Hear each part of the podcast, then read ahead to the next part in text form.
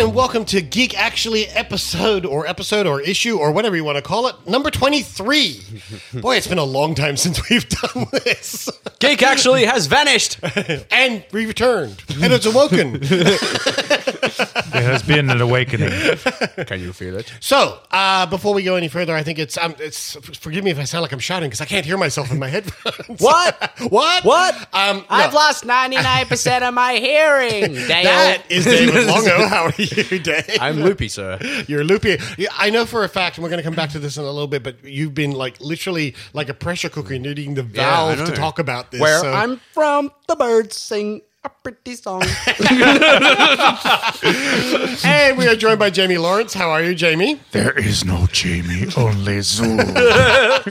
Wrong film, wrong franchise. And I am David McVeigh. And yes, we are back. It's been a long haul. Uh, we'll try and explain this a little bit by saying that first of all, uh, we had Christmas, which got in the way, and we normally have a little Christmas break. But also, slightly, bef- slightly before Christmas, I got the plague Yeah. and was put down. And then we had house guests, and then You were put down? yeah. I was put down like I was like I was like Like old Yeller? knocked- knocked down. there were times I felt like I should have been. Let me tell you, um, it was horrible. It was a horrible McVeigh virus. and me. Um, and uh, so all these things happened, and it all just delayed the inevitable, which is this was supposed to be recorded on the week of the release of Star Wars, and for some reason we are way out of that. But it has also given us a little bit of perspective because we've had multiple viewings. Uh, just put this in perspective. I'm on viewing number three at this point. I've had three. You've had three, and Dave has had seven. yes. So we've all seen With this more film. to come. we've all seen this film multiple times, which is wonderful. I just noticed that on, on the screen we've got Star Wars the, the F Awakens because of IMAX. We're on the IMDb, but there's a Uh, there we go. That's There better. it is. There it is. That's, better. The F awakens. The F Okay. Awakens. Um, and we will talk uh, in great detail about Star Wars. Now, we will must warn people that when we get to the film review, which we're going to get to very quickly today, Mm-hmm. because there's nothing else we really want to talk about. Um, it is a spoilers and all discussion. Look, the film's a year old now. yeah. yeah. uh, of the Force Awakens. So if you haven't seen the Force Awakens yet, you will want to pause this Yeah. show and come back to it at a later date Yeah. because and frankly, if, if you haven't seen it yet, like that's you shouldn't be complaining about spoilers. you know, like oh, this movie that I really wanted to see, like I haven't had a chance yet. Yeah. So all of that being said, let's get on to the show. There's a couple of things, couple of announcements. First announcement is competitions. So we're going to have some competitions coming up on the website over the next uh, two weeks. Uh, basically, we are going to have a dual pack of True Detective season one and season two. Oh man, can I win that? Uh, well, you work for the show, so no. Oh. we are going to have American Ultra Blu-ray giveaway, and we are also going to have the documentary Bat Kid. Um, Oh yeah. so have you seen that back? I have not yet. No, I really want to. Now I've been sent a screener from Roadshow. Roadshow. These are all courtesy of Roadshow, and we've had a lovely relationship with Roadshow, and they're sending these to me. I just got a, notice saying they're all coming. To, in the mail soon. Yep. And so we're going to open these up, and over the space of three weeks, we are going to be having competition. So pay attention to geekactually.com. That's where all the news will be going. And when it gets posted there, it'll also post to our Facebook, which is facebook.com forward slash geekactually. Mm-hmm. That's where you want to find out about these things. And if you want to win these wonderful gifts, Bat Kid's only on DVD. Mm-hmm. There is no Blu ray release of it, but the True Detective and American Ultra will be Blu ray releases. I have one of each. And so it'll be this big one of each to give away. So once those have opened up, keep your eye on uh, the Facebook page and the webpage. So that's that out of the way. Second thing I want to get out of the way is for the last four years, um, I have actually had a job which has actually massively hindered what I can talk about. I can't wait for this. I've been I've been dying for this. This Don't is- get too excited. It's not. It's nothing. it's nothing going to be the greatest moment in in recorded history. So, so for those, so for those who do know, I've actually been working for Apple. I've been an Apple genius for the last four years, and Apple policy is that while I was working at Apple, I, I was can't not believe allowed- you can say that. I know it's a weird crazy, thing. Um, you I you know, were always a genius to us. I no longer work there. I now have a new job. I'm actually going to go start working at Microsoft. Go figure, um, which is kind of weird. Um, but I'm going to start that job soon. But I've been bound by an NDA. I've been bound by very strict rules at Apple that I'm not allowed to discuss Apple or any of its partners. Which, for those who have been wondering for the last four years, is why Tech actually and all the tech components of Geek actually disappeared because I couldn't talk about it. I just wasn't. It, it, it really limits what you can talk about. However, now that I am no longer an employee of Apple. I've got four years of Apple news. I just got to get through. so let's just talk about the product releases of the last four years and what I actually thought of these product releases. So I'm going to say iPhone 5 uh, with two repair extension programs and scuffing problems, not a great release. iPhone 5C, an overpriced plastic iPhone 5, just what the world needed at the time. iPhone 5S, great phone. Love the 5S, no complaints. Mac Pro, sexy, super powerful, but wow, what a price tag. Okay. Um, and really doesn't need that price tag. iPad Mini 1, why do they bother? Uh, iPad Mini with Retina display, the ultimate comic book reader. There's no hands Agreed, down. It was just a fantastic comic book reader. iPad Air, good redesign, nice and light. About time. It was actually the thing that they actually needed to do. iPhone 6 and 6 Plus, they bent. Let's not be, let's not beat around the bush. Mine bent twice, and I had to have it replaced. Uh, iPhone 6s and 6s Plus, good phones. All right, they they fixed the bending problem. All right, uh, the new MacBook. Okay, let's be really honest here. And what I would love to have been able to say to customers on the floor, it's an iPad with a keyboard. Okay, but don't worry about it. Don't worry that it's underpowered because it comes in gold. Okay. Uh, Apple, Apple Pay, another service that really has absolutely nothing to do with us outside of the United States for the moment. Yes, American Express has come to the party, but let's face it, Apple Pay is really not there yet because it's really only in America. Um, iWork. Here is a product suite that was all fi- cylinders firing. They were actually getting to a point where they were going to be a competitor for Word, Excel, and PowerPoint. And PowerPoint, this was a great service, but in a bid to make it more compatible with iCloud, they completely neutered this good developing program and took out most of the features. Uh, Final Cut Pro. uh, Photo, Final Cut Pro is another example. to sneeze. Sorry. Photos.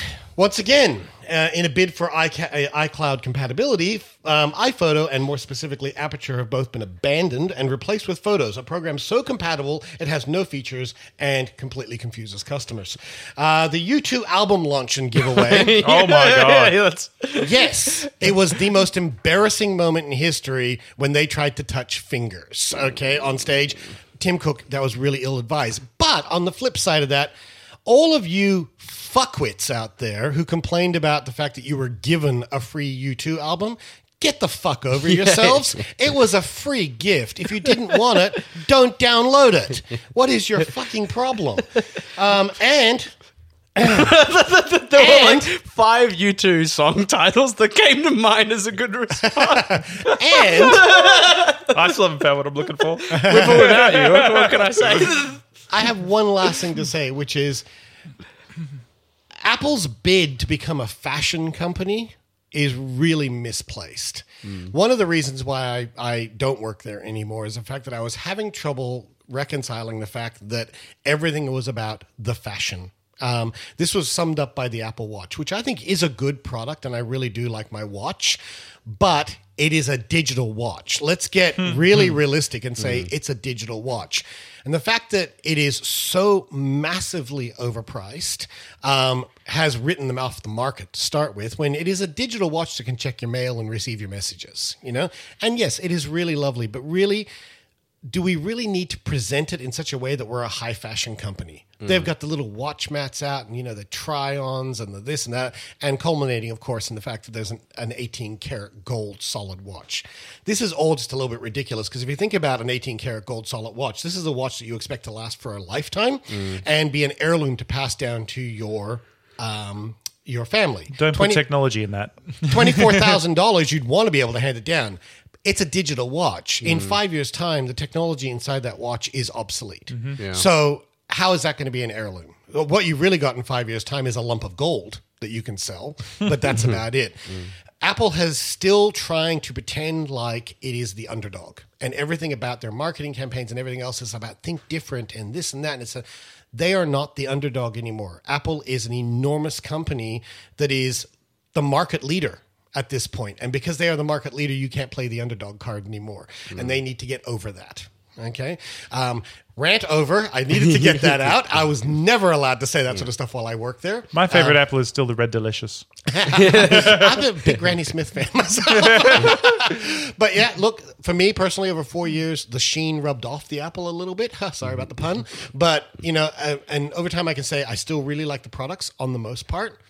MacBook, aside, which is just a gold iPad with a keyboard. Uh, um, and the other thing I would like to say is that I mean, most recent thing, of course, they released is the iPad Pro, which I love my iPad Pro. Don't get me wrong; it's a nice, huge screen. But let's not fool ourselves; it is a really overpriced giant iPad. Yeah. Mm-hmm. You know, it's there's no real major difference or functionality except for the pencil, unless you want to spend the hundred and forty dollars for the pencil or whatever it is. Now, I think it's one hundred and twenty dollars for the pencil. If you don't buy that pencil, it is just an iPad. Yeah. Mm. You know, so we got to be very careful that you don't just get overwhelmed by their marketing and and their Jony Ives and rethinking, you know, the mm. world because really. I'm waiting to see what they can do next that is really innovative. At the moment, they're not really innovating As long as they don't ruin their MacBook Pro line. no, the MacBook Pro okay. line is actually really good. But I mean, I look at things like the iMac, for instance. The iMac is, and I mean, Oh, and I love, I can't- love mine. I can't Oh. specifically go into and tell you behind the scenes mm. stuff. I'm not allowed to. I'm still covered by an NDA, but I can't Yeah. talk about the way I feel about stuff. Mm. And I look at the fact that the iMac with the Retina display and everything else. I just look at it and go. I've never looked at my iMac, which is sitting right in front of me and is four years old, and gone, "Wow, that display is shit. I need a more high, I need a higher Yeah. resolution." I've never, I've never felt that way. Mm. You know what I mean? So I just feel like putting a Retina screen on the iMac was, yes, it was an interesting product line, but they've now spread that out over all of their iMac range. Yeah. And so what they've done effectively is gotten rid of any low cost iMac. Yeah. And the only But low cost at iMac the same that is left time, is they've, they've, they've kind of done away with their pro market as well. They've been doing away with the pro market Yeah. for some time. Yeah, Because no. even even if it's a 5K display, it still is not really the best dynamic range of color. what for- is really for- interesting, yeah. actually, the, the dynamic range on it is actually pretty good. pretty but good, but it's not like it's not at a level yet that you can edit it. What's and color really grade a interesting that you professional say that though, Dave, is that I was reading uh, an article. Um, no, I wasn't. I was listening to. Sorry, I was listening to uh, um, Alex Lindsay, who is actually a special effects guy and so forth. Mm-hmm. His feeling really is he wouldn't buy Mac Pros. Yeah. because he can, for the same cost as one Mac Pro, put in five uh, iMacs with Retina screens and have the same computing power. Yeah. you know, and you sit there and go, "Wow, this is coming from the Pro market." Hmm. You know, and that's the thing. You look at the the Mac Pro and you go, "It's pretty, it's amazingly powerful." Um, we actually, uh, in our workroom, Hmm. took a Mac Pro and literally highlighted every app, including Pro apps, every app in the applications folder, and hit enter, and it launched everything with one ba- with one bouncer less. Yeah. It's amazingly powerful. Yeah. Like my my iMac is like sp- I spec'd it out to the Yeah, yeah. to the, the highest possibility, and it's uh, it's I've never had an issue with it, Hmm. and I do some pretty high end video stuff with it, and it's This it's is a beast. this was this was an, the only thing is just the display. Like Yeah, the you display is you- you, have to hook good. up an external monitor still, but you get like ninety eight point eight percent there. But um, but it's still Mm. but you but the, the other thing about those you know, displays blacks are and whites. using It just doesn't- u- it's using a Spyder accurate. you Yeah. can calibrate it. Yeah, you can, but I mean, like that's So not you know. you can calibrate it, Still. so. but the only way you're going to get absolute accuracy is if you go get yourself Thunderbolt monitors, and they are way too expensive. Yeah. You know, but it's not it's not a bad thing at all. Like it, like in the end, I mean, like it's a, still a consumer computer. Hmm. Like we can't really sit here and complain about like you know buying a personal computer. But it's a consumer expecting it to computer, and this is the, this is It's kind of just, the problem with Apple, though, know, is it's a consumer computer that's priced outside of yeah. consumer rate. It's just I guess the frustration comes from like that. For me, Final Cut Seven was an astonishing program. yeah, done away with. their their suite that they had was remarkable, and I and I kind of like what what Final Cut Pro X does. Like I think it's pretty good of a program. They've managed But- to actually put almost everything Yeah. that they took out back in Back by in, now. you know. But the problem is, it's so fundamentally different in workflow Yeah. that I still can't quite get used to It's it. It still feels yeah. like iMovie. It's just not a precision tool, and that's that's the problem. Whereas And, what um, I've actually whereas if they had called it iMovie Pro, a wow, worked, yeah. you know, wow. As I've actually started to work now. Before you go on, as a because I know where you're going. Uh, I got to say though that just for those who are out there who are wondering, yes, I still love the product. Yes, Hmm. I don't hate the company. Yes, I left on very good terms, so I don't think I'm going to bag out the company or anything. Um, but I got to say, I don't use photos. I'm moving everything over to Adobe Lightroom. Because Yeah. Adobe Lightroom feels more like Aperture, Mm-hmm. and I don't use Final Cut Pro anymore. I've been using Premiere. Yeah, I use I use the Adobe Creative Cloud Yeah, myself. me too. Yeah. Yeah, Jamie, as a non-tech head, one, the music app just sucks, and two, Oh, which which music? app? Which one? the, the base one built into Garage, GarageBand. no, the, the, iTunes? the, i yeah, the Oh, iTunes yeah, music yeah. app. Uh, to- now I'm going to defend iTunes for a second because iTunes on a Mac works magnificently because it is actually. I don't know. I'm, I'm talking about on my iPad. It's on- terrible. oh yeah, but iPad. I'm talking about Macs. Okay. On the on the Mac, iTunes works incredibly well. Mm-hmm. It does need an overhaul. It is several years old, and they've facelifted it a few times, but they really do need to look at redesign. Mm-hmm. Um, but I've been using iTunes now since 2007 throughout all the incarnations. I actually really quite like. Oh, I iTunes. like I like it on the PC. I Yeah. just on iTunes on the PC. I was about to say sucks balls. No, I haven't had any dramas. But Why it- do you but think it on- sucks on the iPad? Things like I actually have to dig into menus and go looking to work out how to shuffle my playlist. Ah. Like the, That's the- a fundamental problem with iOS, though. You have to dig deep. Nothing is laid out easily, and that's uh, iOS is one of those programs where I look at it, and on one hand, I applaud Apple for creating a mobile platform that is so intuitive that you can hand it to a four-year-old, and Oh, it's- they that's just amazing. immediately just dive in. Mm. keep going down. Younger than four. It's amazing. Yeah. yeah. However, the problem that I have with iOS is that they've tried to pack so much into iOS that it's now feeling a little bit like it's bulging at the seams. I don't know. I, I, I absolutely adore iOS personally. Like I, I, I think I couldn't live without my iPhone. Honestly. Oh, don't get me wrong. I couldn't live without my and I, I. I, I it's funny because like I, I work in in a photo lab and um, I encounter phones of all kinds Mm. all day long and it's as- astonishing how complicated some some other operating systems are in comparison mm-hmm. it's astonishing like I can't find simple things like how to turn Bluetooth on yeah. you know and things like that I Like- played with Android, and I know you're an Android user, Jamie. Mm-hmm. I played with Android for about six months. I bought a, a Galaxy Note, um, and I played with it for about six months. I've sold it now because I wanted it. To be fair, I'm Mm. because I'm a technologist, I really wanted to be able to play with everything and see what it's like. yeah I want to get you a, a little plaque for your desk that says David McVeigh, technologist. technologist. um, but I actually really, I, I got to a point where well, the first few weeks I thought, you know, because it was unique, it was different, and it was kind of like, hey, this is something different, right? Mm. But after a while, I started to really feel it groaning under what I wanted to do, and I also it never, it doesn't, it has no fit and polish to it, mm. and this is actually dealing with the Samsung version, obviously, because prob- one of the other problems with Android is that there's Android reference, and then there's Android HTC, Android Samsung, and all these companies skin it For sure. every way they want. And to me, that creates a really fractured operating system. And the fact that some devices have more recent updates than other, and you got to give it to Apple for creating an operating system where as soon as an update comes out, It just goes it's everywhere. across the board Yeah. Yeah. update. You know, and I and I admire that. They're clever. Absolutely. What I don't admire is uh, the fact that Apple, once again, this comes back to that underdog thing. When Apple was small, they were readily, they could readily go, we're no longer doing that. Everybody start doing this. Hmm. And they would just mm-hmm. blow away whatever they were doing and start something new. And nobody complained because that was the way that Apple did it. Now, with the millions and millions and millions of users that they have, you can't play that game anymore. They're in Microsoft territory, not Microsoft now. I'm talking about Microsoft when there was Windows 95, 98, and so forth.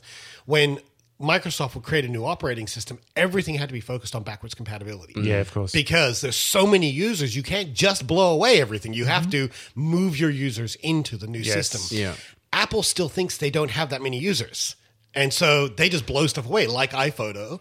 And trust me, from a support bar point of view, Photos has been a nightmare. Yeah. How many appointments I've had to take with people going, I just don't understand, and I want iPhoto back, and you go, well, you can't have it back. You know, it's gone. You know, Yeah. it's like, and and this is kind of where they have to start changing their tact a little bit. They can't just destroy stuff anymore. Yeah. Anyway, my second point before Yeah. was uh, the name Thunderbolt Monitor. Like, I, I want that to be a supervillain posing as my monitor, posing as my monitor to win my trust, yeah, yeah. and you know, just telling me occasionally, just playing things like "Justice like lightning." You know, like it's just it'd be great. Uh, the, the Thunderbolt monitor. this is like the anti monitor and stuff in DC. Yeah, right? that's right. I just for, for me with Apple, it's like I love Apple to my core and everything. I use Apple for everything, but it's just there are some some things that really grind. You know, it's Yeah. and I'm still burnt. We're allowed by- to talk about that. Tell me what grinds your gears, I'm- dude. I'm, still I'm still burnt by Final Cut Pro. I'm, Oh, me I'm too. Really No, I burnt, really burnt am. by it, and um and I and I kind of would like to try out Final Cut Pro. You know, X. You know, and see what the differences are, and you know. Hmm. But the App you know, Store has meant that there's you no it's- demos. But you can't. I mean, it's like it costs like fucking What is it about technology bucks, and like- adding a letter to the end of it, the name of something? Yeah. Uh, uh, can I can I actually point out? Can I actually X. point out that, uh, and this is actually internal Apple, okay, and this is official from Apple. Apple, it is not OS X, it is not Final Cut X, it is ten. Right, and they, okay. and they sure, actually yeah, get yeah. very upset when people come in and say OS X. Yeah, right. Uh, it is OS ten, and that's But the they didn't have any. That would they explain why that guy raged when I called it OSX to him. Yeah. Um, They but they didn't have Final Cut um, seven. No, they- or because they- because I they mean, brought they did they- have seven, eight, and nine. They didn't have. no, because they brought it in line with OS ten. Sure, that's why yeah, it okay. became So Final, Cut. Cut 10. Oh, Final Cut for OS 10. Yeah. I guess is what they kind of mean. Pretty much. Yeah. Um, and so Uh, the other one, yeah. now that I'm not working there anymore, can I just share with you some favorite moments of. Oh, I, I moments? thought you wanted me to do other things that grind my Yeah, gears. one more second Oh, yeah, yeah, before yeah, you go, yeah. because you brought it, you've opened a can of worms here.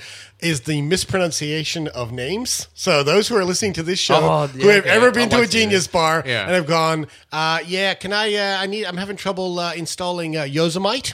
Uh, was my favorite. So, uh, so can we clarify here? It's Yosemite, like Yosemite National Park, and I think my favorite one is uh, for those who have been to school. You know that there's a mountain called El Capitan, which is the name of the latest operating system. Yeah. It's not E1 Captain. okay? All right. So we've actually had Holy people crap. call it E1 Captain. Wow. Hi there, can I please speak to an Applagenius? Anyway, back to grinding. I used to work in a cinema, and my favorite one of all time was um, Pirates. For, for Pirates of the Caribbean. All right, grinding your gears. So Final Um, Cut 10. Yeah, yeah, uh, and also like the that I have to buy all these peripheral devices for basic things, like how how they're anti um, Blu-ray, for example, Mm. and how they're anti DVD drive, CD drive. Um, you know how they're reducing the all the ports that you can put in into your computer. Which we come- we come back to MacBook with it's, one like they're an port. amazing, amazing like company for professional people, but they don't allow professional people to have an mm. ease. or if you're going to make a tablet designed to use with a stylus, how about you include the stylus? Yeah. yeah, yeah, exactly. Like things Well, like to be like- fair, to be fair, you know, they That doesn't uh, bother me too To be much. fair, if you buy a Microsoft Surface tablet, and I don't know, I mean, I'm not working there yet, but when you buy a Microsoft Surface tablet, you the pen is optional. Yeah. So you still have to buy the pen separately. So I mean, that's just I think that's kind of standard fare. But Did you ever get the impression that if Steve Jobs was still running the he'd company, be turning in his grave yeah, right now, man. That's how I feel about it. He, he would the, the guy who who let let's not forget bought Pixar. yes. You know, like um, like he he would not. he- would have he would have listened. Final Cut X or whatever, Final Cut Ten. Well, Final you Cut 10, I think he would have actually- gone. He would have gone. We're losing the pros, Did Final Cut 10 happen under his watch? So I think it might have. but he would have responded to it now. Yeah, well, the thing by is, now, actually, for sure. To be fair, Steve Jobs probably wouldn't have responded because Steve Jobs never responded to anybody and was who Steve Jobs. Read his book. no, but people. but, but you It's don't amazing. you don't you don't think that Steve Jobs would have kept the pro market though? He would have kept the MacBook. Pro. He would have kept He the would have Mac he would Pro have he would have pleased the pro market, because the Mac Pro. Was but he would have made more applications for the pro market. You know? the, the the the Pro market is an important market, Mm. and it is really what built Apple. Because Yeah. when everybody was going to PCs for desktops, the pros helped keep it afloat with Mm. video editing, Walter Murch editing feature Yeah. films on it, and so forth. They bought Logic because they wanted to get into the pro music Mm. industry, um, and you know, so they they were they were going for a pro market when they didn't update the Mac Pro. Which was the old cheese grater one, you know, the big Yeah. big metal one. They didn't update that for years. People thought, what is going on here? Then they eliminate Final Cut Pro or change Final Cut Pro into what it is. And then when they released the new Mac Pro and they finally came out and said, this is the new Mac Pro, I applaud them for making an incredibly powerful machine. Yeah. It is a really powerful machine, but it's not expandable at yeah, all. and it's you know? it's not cost Or- effective either. well, I shouldn't say that. I take that back. It is expandable. only in certain. it's things. only expandable by Thunderbolt. yeah. So the actual core of the machine So they build this beautiful like cylinder object, that which then- is incredibly powerful in itself. But if you want to add more storage and stuff, you're thunderbolting into this Yeah. thing. So what you end up with is a desk full of drives and cables. Yeah. Um, Which is the kind of thing is like because for me, I'm not one of those people that's like st- you know fuck the design. Like, just make a crap product. Just make it work. Like, I, I, I love the design of Apple, Yeah. and I think like that's one of their strong, strong points because it's, it's Thunderbolting. great to look. At. You at like and use, Thunderbolt, you know? don't you? I just love it. I'm just, yeah. I'm like thunderbolting is a way you describe when you Thunderbolt and pretend to be a good guy. Very, very lightning me. Yeah, because it's Thunderbolt and lightning. And you'd also like the fact that Thunderbolt's symbol is a lightning bolt. Oh man, I, I go for the Flash and Shazam for exactly the same reason. But overall, I, I, I love the company, and I'll, and I'll never not use them. And that's the thing. I look at it and go, I I was wearing an Apple uh, t-shirt, like a promo t-shirt we had the other day, and I was wearing it down the coffee, and they know I work for Apple or worked for Apple. And um, he said, "Oh, you're wearing an Apple shirt." I said, "Well, yeah, because you can take." The apple out. You can take the boy out of Apple, but you can't take the apple out of the Yeah. boy, right? And also is, take the worm out. That's important. I will always use Mac computers because I actually really like the Mac OS environment. I really like the Mac OS Ditto. environment. I'm sitting here in front of my PC, which I have resurrected because I'm getting to know Windows again, and I've upgraded it to Windows 10. And I actually And they're quite, not that different. And I quite like Windows 10. I think Yeah. Windows 10's got some really Yeah. good features. Yeah, like Um, that's the same with me. I use, I use like my my television is ba- is a is a Microsoft Oh, there computer. you go, yeah. yeah, and so our television is a computer basically. We just watch everything on, on Yep. that. And um, yeah, and I, I don't have a problem with the Microsoft interface Hmm. at all. But I've already started to kind of But make for myself my, my creative stuff, I like to keep it all just you know, Absolutely. clean And I have a and MacBook pure. Pro. Yeah, I have two iPads. I have an iPhone, and I have an iMac. You know, these are going to be my main tools that I will always continue to work. This PC has nothing on it. It is a studio computer. You Mm. Yeah. know, and I use it for learning a little bit about PCs and so forth, and as a studio computer, and occasionally playing games, which is where the PC is still way out. Oh my god! Way out. Speaking of games and being a nerd, um, nice got- segue, sir. thank you. I got Civilization Beyond Earth for Christmas. Yeah. And the number of times that I've found myself awake at 3 a.m. since that is a direct correlation. this game is amazing. Like I've I've always loved Civilization. All the the whole franchise has always rocked my world, but wow, I am in love with this game. Yeah. Yeah, like it's colonizing a new world. I, I am literally going and taking pe- my people Yeah. to another world. My son among got- my stars. s- it's great. My son got an Xbox One for Christmas and a bunch of games, Mm-hmm. right? A bunch of games. Lego Dimensions, uh, Lara Croft Rise of Tomb Oh, Raider. which I which I finished a couple days ago. Oh, okay. All these games. Yeah. But he also got Battlefront. Rad game. He hasn't even unwrapped the other games. he has been, since Christmas, just playing Battlefront constantly. It's like Star Wars. Doesn't Star need any Wars. more. Doesn't need any more games on top of that. It's like you sit there and go, "Wow, we could have saved ourselves a packet." Funny, actually, similar story. Um, so my son got about I don't know six, seven different games for Christmas, and I wanted to do something for my daughter to try and allow them to play together a little bit. So I got her Just Dance uh, for the Wii U. And both of them have just been going off on Just Dance. they love it to bits. And I woke up the other morning and uh, and Kalinda was there doing all the dancing for Let It Go, and Avery was singing along with the karaoke. It was Amazing. I, I'm no, I'm constantly amazed by how far video gaming has come. Uh, the fact that you know, because for me, like I grew up on a TRS-80. You know, like Mm. I, I had Space Invaders and Joe the Janitor and Quick Cubit and stuff like Yeah, that. It was yeah, great. yeah. Um, and to see now, you know, people literally just moving in response to a video game system, Yeah. and that's how they're controlling themselves. It's amazing. Yeah. No, it is amazing, and my, my favorite games are the point and click adventure games of the eighties. Uh, like, Zork what I- and what I stuff like up- that? Day of the Tentacle, like Day of the Tentacle and- and Sierra, Oh, Monkey. Island. Monkey Island. Oh, you know that like Space Quest, Legends of Larry, all that stuff. Mm-hmm. Great stuff. And um and like the thing about the independent games at the moment is like they're now redoing it like that kind of style, and like that's point and click adventure games are coming back. Oh, this Have you is so, like played, Walking um, Dead and stuff. Yeah, like well, that. yeah, Yeah. absolutely. But now there say, are some like like there's a game called Dropsy that I just got. I've heard about that, It's, yeah, it's yeah. done like Sam and Max hit the road. Have you know, like, played, in, in um, the same pixelated style? You know, Excellent. um, Broken Age, uh, Tim Schafer's The Dou- Wolf Among Us? Fight. Oh, The Wolf Among Us is amazing. It is such a good game. Yeah, I just actually got the Game of Thrones uh, season pass. Yeah, yeah. You know, to do. Yeah. Um, Are these on your iPad or on your computer? no, on, on the, the computer. Right. Yeah, on the. My brother has like um, a Steam account. Right, you right. know, on the TV, yeah. So we play that way. Um, but yeah, so I'm getting into playing all those games. But we actually bought a PlayStation 4 for Christmas Oh, nice. just because Day of the Tentacle, they're doing a HD remake. Oh wow! And Day of the Tentacle is my all-time favorite game. There's, there's you know, Very clever game. but it's amazing. And like the kind of thing is like those point and click adventure games are still the best stories in mm. video games ever, and nothing gets better. The wit, the wit in them is amazing. It's Like, incredible. So Like, I challenge smart. anyone to play Monkey Island and then think of a better a better storyline in a video game. It's impossible. it, it you is great. You know, like, and the kind of thing is like, no matter how many graphics and you know developments there, you can't beat these games. And it's cool because now, like, they're like animated comic books. Yeah. You know, and so like now people are making them for no money at home and putting them on Steam for like nine bucks, and it's like, man, this is awesome. Yeah, you yeah. know? I actually like uh, having played that format when I was younger, and you know now Wolf Among Us and stuff like that.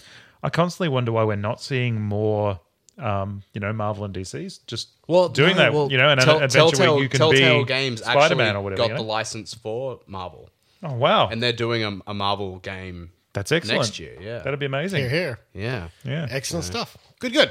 The other thing we did this, oh, well, We this- talked about video games. Well, there was the other thing we did this week. God, you know, I just gotta say before we go any further, it was When you, when you so say nice- this week, it was so nice to know. This week was actually the last episode, so we're gonna talk about this. Ah. these. Um, it was so nice to purge.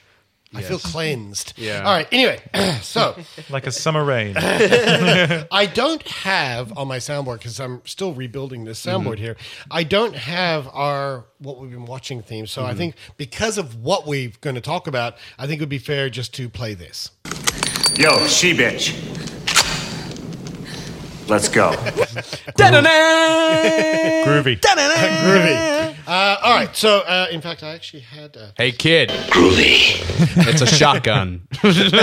so uh, in the.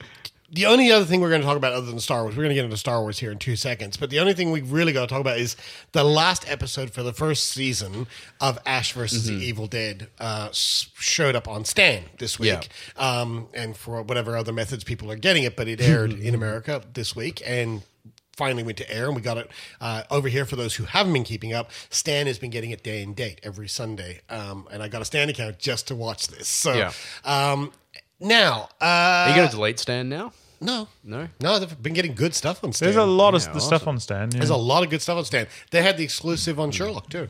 Yeah, right. So uh, no, I'm keeping Stan for a while because they, they keep getting all this exclusive stuff. So anyway, that being said, uh, ten episodes, half ten half hour episodes. Uh, to be fair, the first episode I think was 45 minutes, but Yeah. um, I think I read something that it's uh, the whole season is 20 minutes longer than the original three films oh really? together. yeah, I was like, oh my God. And we also got in the last episode. Now we should state for the record, spoilers on. Remember, this is a spoilerific episode. The episode title will actually be something like "The Spoiler Awakens" or something. Oh, we don't need to spoil. We're not going to spoil too much, but just to be aware that there may be things mentioned uh, for Ash vs. the Evil Dead that you don't want to hear. Okay, so just we're not going to purposely spoil, but there are a couple. Yeah, but I mean, like, La, yeah, la, la, yeah. la, la, yeah, la, that's la. the thing.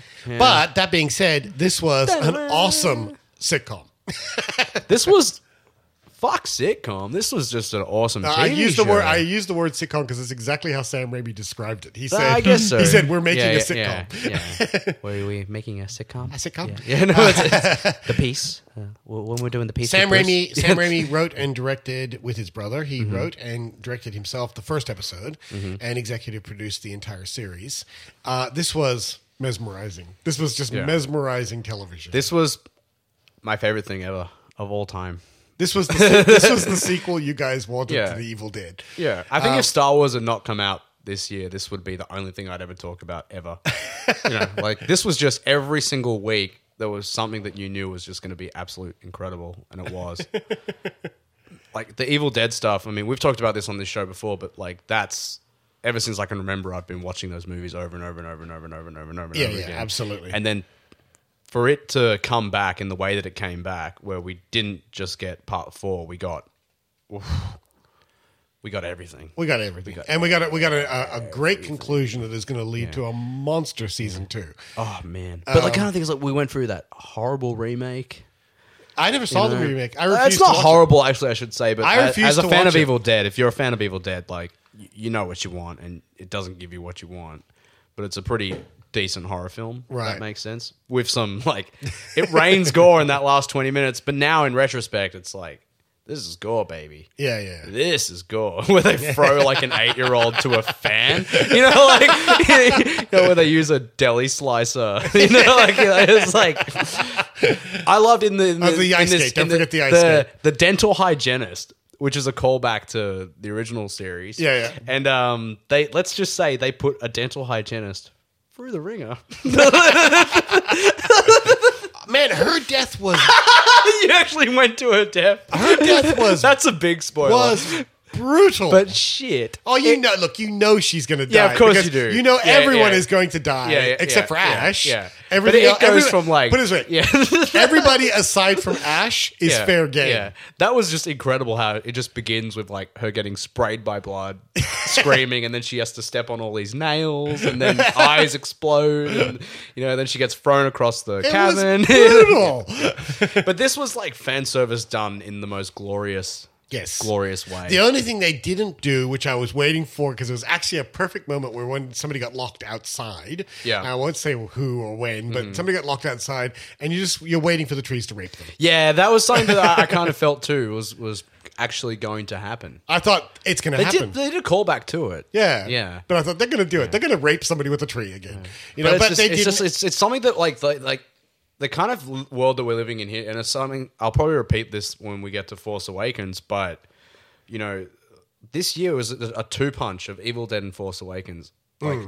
two things that we'd spent our entire lives dreaming about, well, I don't know if my entire life because I was already Well, an adult. a, a huge chunk Yeah, of a your huge life, chunk of my right? life, though. You know, um, let's just say twenty years. Yeah. right. We we spent twenty years just Waiting. dreaming and imagining what this would be. What I was about to and say then with not the- only did did Evil Dead live up to it, it went past it. and I was about to say the one spoiler. It does I the same shit that Force Awakens does. Like it, it gives you everything you want in the most glorious, genius way. Like the expansions of the mythology in Yeah, yeah. Evil Dead are genius, genius. Like the way that they develop that mythology out is mind blowing. Oh, and- and- it's so creative. Like the idea of like Ash's hand returning, like like little things like that is just absolutely so result- obvious. And the you know? conclusion to that is genius. you know, this is the kind of thing. It's like it's so obvious, but you would never think to do it. No.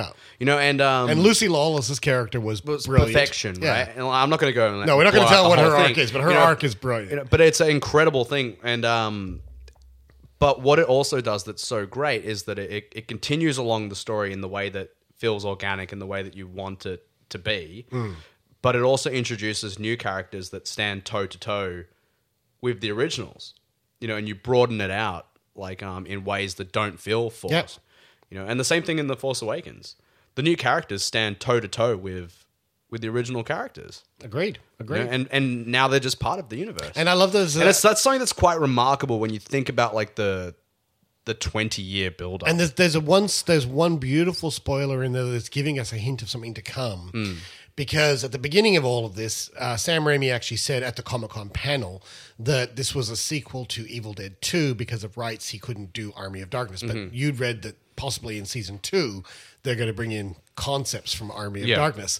And there's that one shot in the last episode where she opens the book and she goes, You're in the book too. Mm-hmm. Yeah, yeah. And it's the shot from Army of Darkness. Yeah. And you go, There it is. yeah, yeah, yeah, yeah, yeah, yeah. But there's, there's things they do. It's like like there, there's a, a like four episode stretch where it's like Ash has lost his hand. He's he's made a wooden hand for himself.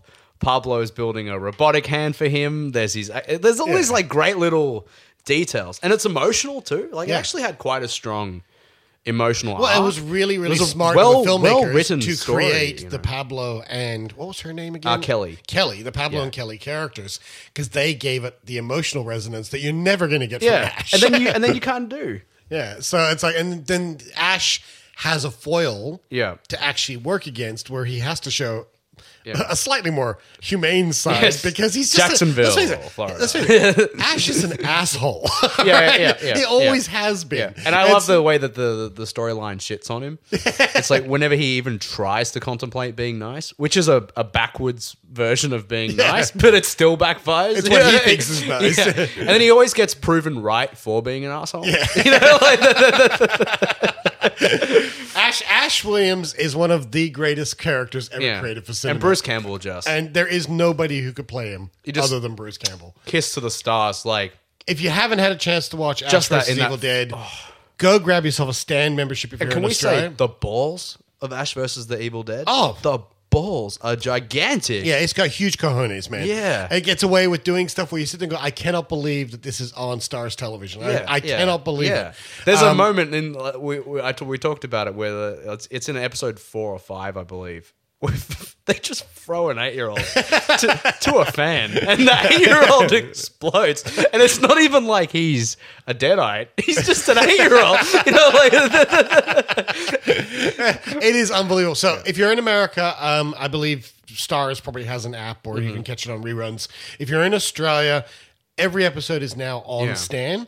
If you can actually get Stan and get a 30 day account for free, and then you can subscribe to it if you want Mm-hmm. Yeah. to. But in 30 days, you can binge the whole series. Yeah. you binge it in a day. It's half and, hour um, episodes. and don't feel like you need to watch the originals if you haven't. No. Like you know, like my brother, for example, hasn't watched the originals, and I when I because I rewatched the pilot like four times, and then one night he ended up watching half of it, and then was like, "Fuck me." Yeah. and watched every one. it helps if you've seen to seen the point where he was like, "When is Ash coming out? Is Ash out? Is Ash out?" It helps if you've seen Evil Dead 2. You don't need Evil Dead Yeah. 1 at all. It'll catch up It helps if you if you've seen Evil Dead 2 because there's a couple of in-joke Yeah. references like in the last episode when he sees the corpse in the basement. Yeah, You know, yeah. and it's like and there's a little minor flashback and if you've seen Evil Dead 2, you kind of go, "Ah," and, Yeah, you, and you get that wink to camera. So if you've seen Evil Dead 2, You definitely really- should watch the originals. Anyway. it really helps. Yeah. You don't need to see Evil Dead This is 1. this is E- Evil, and I'm not trying to say like this is Evil Dead four through and through. Yeah. This is four. and and We're gonna get hopefully five next year. In the next season, we'll incorporate Army of Darkness as well, and we'll have all sorts of fun. The fact that we've ended the way we've ended feels like we're heading into Army of Darkness territory Yeah. anyway. So it's getting much bigger. Let's just put it that way. So it's bigger than it has been. Yeah. but it is well worth having a look at. Go out, catch it, watch it. But dudes, we've got to talk about Star Wars, I gotta pee, so I'll be back. and we're back. So was it fun, Dave? it was. I couldn't talk about Star Wars. Hundreds of hundreds and hundreds of people know that you peed. yeah. right, Well, so- guess what? We all pee. We all do pee. Oh, do we? so, mutant, mutant, mutant. All right. Uh, so, Oh man, this is how the Sentinel program started. okay. So, before we go any further, gentlemen, we have one quick announcement, and then we are going to do Star Wars. The reason why we're putting the announcement in here now is because we are going to have some people who leave us. wait, wait, wait, wait, wait, wait, wait, wait, wait, wait. I need just like a quick reaction from you on Jessica Jones Oh, Jessica. Jessica Jones. because it's your favorite comic book. Yeah, alias. it's my comic, favorite comic. Dave is running out of the room because he hasn't finished watching it yet. But I'm just going to say that I thought it was fucking unbelievable. Uh, I thought this was a really, at the same time as being incredibly faithful adaptation of Jessica Jones, being its own thing altogether. And I thought that was really beautiful because I thought what they effectively did was did the last arc of mm-hmm. Jessica Jones, but made it the main arc of the series, getting rid of basically trimming out all the fat and making it a really human character. I just thought I, I thought Krysten Ritter was amazing. I thought she was probably the best Jessica Jones I could have asked for, and I thought David Tennant was just sensational. David Tennant knocked it out of the park. And Just- sweet Christmas, I am excited for Luke Cage. If that's if that is at all any uh, indication or ad for the new Luke Cage series coming up, I am so in. Yeah, it's gonna be great. Um, all I can say is bring it on uh, because so far the Netflix and uh, Marvel collaboration has It's been it's fantastic. Has been perfect. I was looking at an article the other day that was talking about here's five more properties that would fit Netflix really well. One of them was She Hulk, and I was like, oh. Oh yeah, but the other thing about I mean I, I will I will put money down right now to say I bet that after season two of Daredevil airs, yeah, there'll be a standalone Punisher series. probably will. Yeah, because I think this is the test run for Punisher to make sure that we can make a Punisher work. The casting of the guy from Walking Dead perfect. As uh, Shane from Walking Dead is Mm-hmm. perfect, and you just look at it and go, "This is the Punisher that I think I- we've been wanting." For. Actually, Yeah. there, well, I'm going to say there's a bar to get over there because I have a huge soft spot for Thomas Jane. Like I, I do too, Yeah. but He but was he was great. Thomas Jane was great. But if you look at comic book Punisher, oh yeah, yeah. I, I, Shane looks like comic book He Punisher. does. You know? He's got the look, I, I can't remember the actor's name. I'm sorry. Uh, John Lowenthal. John John Barenthal Barenthal, or whatever. Barenthal. Yeah. Barenthal. Yeah. Thank From you. Wolf of Wall Street.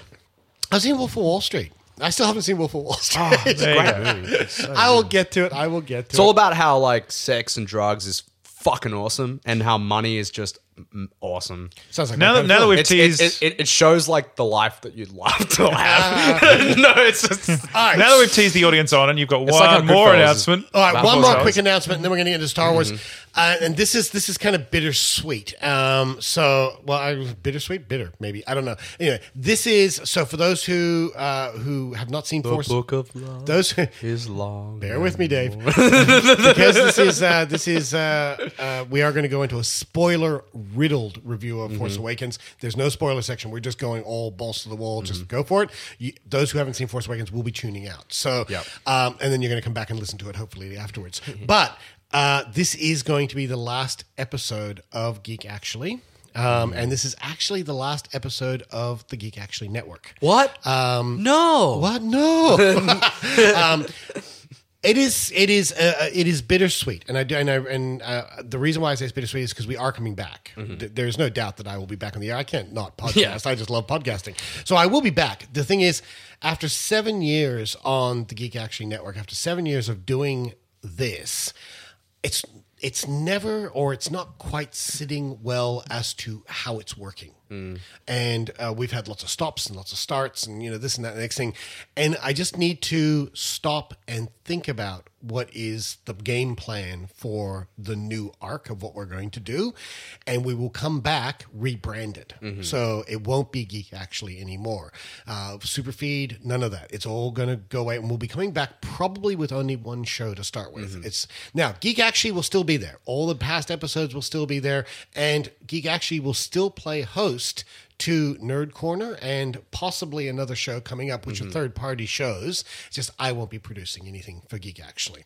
So, but Geek Actually will still stand at the moment as your signpost for anything that's coming up. Yeah. Our competitions that are going to come up, we've got those coming out, and also any news about where we're going or what we're doing or what websites we're going to be on and so forth will be there and our Facebook page. So please stand by. But for about two or three months, we're just going to take some time off mm-hmm. while we rethink the network while we Yeah. rethink what we're doing, what sort of shows we want to do. And Dave and I already kind of been talking. Yeah, spitballing, we got a lot of plans. Like spitballing um, an idea for a show that could be quite exciting if we can make it work. Mm-hmm. Yeah. So this is all coming up. So just bear with us. We're going to take some time off, all of us, Mm-hmm. just so we can sit and plan and try and figure out what's like. It's kind of like a band. You know how they take years where they go, Yeah. this year we're just writing. You Yeah. know, we'll tour again next year, right? So basically, the announcement is that as of this show, so you're going to hear this show, none of the existing shows that pro- are produced by Geek Actually, Geek Actually, Behind the Panels, any of those shows are coming back. They're all they're all laid to Yeah. rest, basically. Um, and when we could do come back, it'll be something completely new and mm-hmm. unique. Okay, so bear with us, and it is bittersweet because I know some people are real big fans out there. Mm. Jeff, I'm really sorry. you still have lots of back catalog to get through. And I feel for you all because, you know, like I've become completely addicted to podcasting thanks to these guys. I know it's a bit rough, isn't it? You just finally come on board, and we go, ah, nah, it's mm. done. well, it's a, it's a tricky thing though too because the back catalog is sort of weighing down. the back catalog is weighing down what we're doing in the future. That's the problem. Like host shifts, like um, Yeah. like s- uh, episode numbering shifts. Like So let's it- drive home the point. know. We are doing things in the future. We are doing something in the future. Yes, please don't think we are quitting podcasting. We'll be back like s- really soon. and three months is two Yeah. or three months is going to go by. You doing anything Saturday? well, I believe Saturday we're gaming, aren't we? I believe we are. oh yeah, I, I only was just told about that before. But that's, uh, well, that's, that's I like off- it because off-air I've only been told about. it. We've conversation. been talking about Yeah. it on Right. Facebook. I- I've tagged him like four times. Um, uh, so maybe we should just record the X-wing session. That'll be a laugh.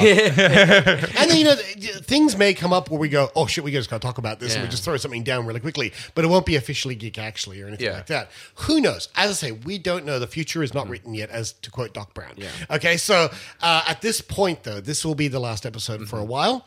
But with that bittersweet little note taken, let's talk about the Force Awakens because this has got to be one of the biggest releases of the last few years. And I think what we'll do is we'll just start very quickly with hey, where's my trailer gone? We'll start with the trailer and then we'll come back and talk.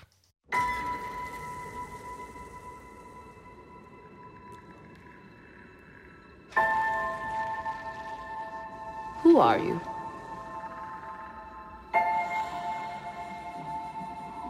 I'm no one.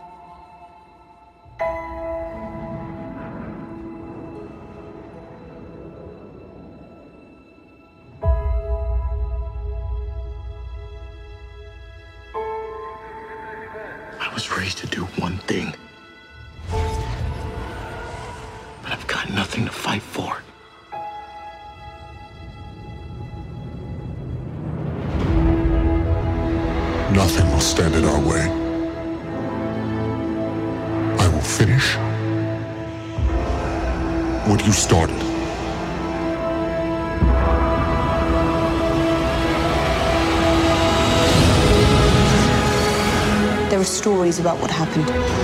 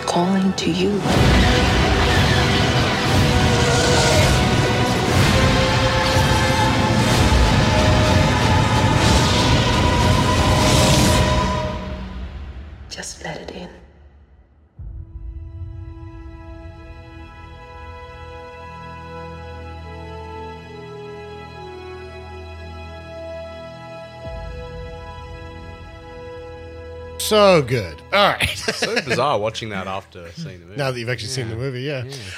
Uh, I Dave, watched that like a thousand times. Actually, can you read us the IMDb synopsis, please? Three decades after the defeat of the Three decades after the defeat of the Galactic Empire, a new threat arises. The First Order attempts to rule the galaxy, and only a ragtag group of heroes can stop them, along with the help of the Resistance. Directed by J.J. Abrams and written by Lawrence Kasdan and J.J. Abrams, based on characters by George Lucas, and a story by uh, Arndt. Michael Arndt. Michael Arndt. Uh, starring Daisy Ridley, John Boyega, Oscar Isaac, uh, Harrison BB-8. Ford, BB-8, uh, Carrie Fisher, Uh, Adam Driver, Mark Hamill. Mark Hamill. Maybe. Well, he's top billed, dude. He's top billed. If you actually look at the Adam- poster, Adam it actually Driver. says Mark Hamill, Harrison Ford, Carrie Fisher, Man, and the rest. It's been Mark Hamill's year. Uh, like he came back as Trickster, he came back as Luke. And he wasn't he good as Trickster. He's fantastic. he was brilliant. Lupita Nyong'o, Yes. He's always been a fun actor. Andy you know? Serkis. Not Kenny Baker. Kenny Baker's back as an Mostly Peter Mayhew. sitting down, Peter Mayhew, Anthony Daniels. and his red arm, sir. Han Solo. Um, You might all that being recognize said, me. this was probably the most hotly anticipated film Of all time, let's say since it. the Let's just sale say it. Mm-hmm. of Lucasfilm to Disney. And basically, as soon as that was that Lucasfilm sale took place, we all went, "What happens now?" When it got announced that J.J. Abrams was taking the reins. We got excited when it was announced that Lawrence Kasdan had come back to help him write the script. We got more excited when we found out the original cast was coming back. We got even more excited, Mm. and then that teaser hit one year ago, Mm. and we all lost our fucking minds. Yes. Um, There's video of that. there's too. video of us uh, watching that, which is now it's something like fifty three thousand views. Um, after all of that, Dave, Mm-hmm. Did it live up to it? It was all right.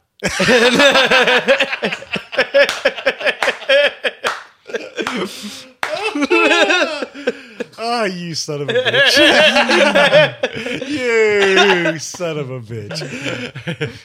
I actually made jokes with my wife before the recording of this show that I said this show will really be us winding Dave up, putting him in a chair, and going, "Mr. Dave Longo," and then just for the rest of the show, just going, mm-hmm. Yeah. The thing is, Seven now viewings. There's, there's an expectation now because I've been talking about this movie non-stop for like three weeks. excellent. And I, That was good warm up for this. Yeah, That's What? No, I just really want to know. what- I mean, I we all know. I mean, I think it, Look, by now it was- seven viewings. You know, we know you liked it. It was magnificent, in my opinion. Yeah. Like, uh, the more times I watch it, the more that I like it. Actually, like, um, I don't even know where to begin. Where do you begin? Well, let me begin then. I'm going to say that this Uh, was. I, I just thought it was near perfection. Like, really, I really did. And like, um, you know, there was some there were some nitpicks that I had, and there were some conversations about problems with it. You know, a lot of discussion about its issues. You know, um, but I don't know. I sort of walked into it with an expectation of like, this is probably one of the hardest.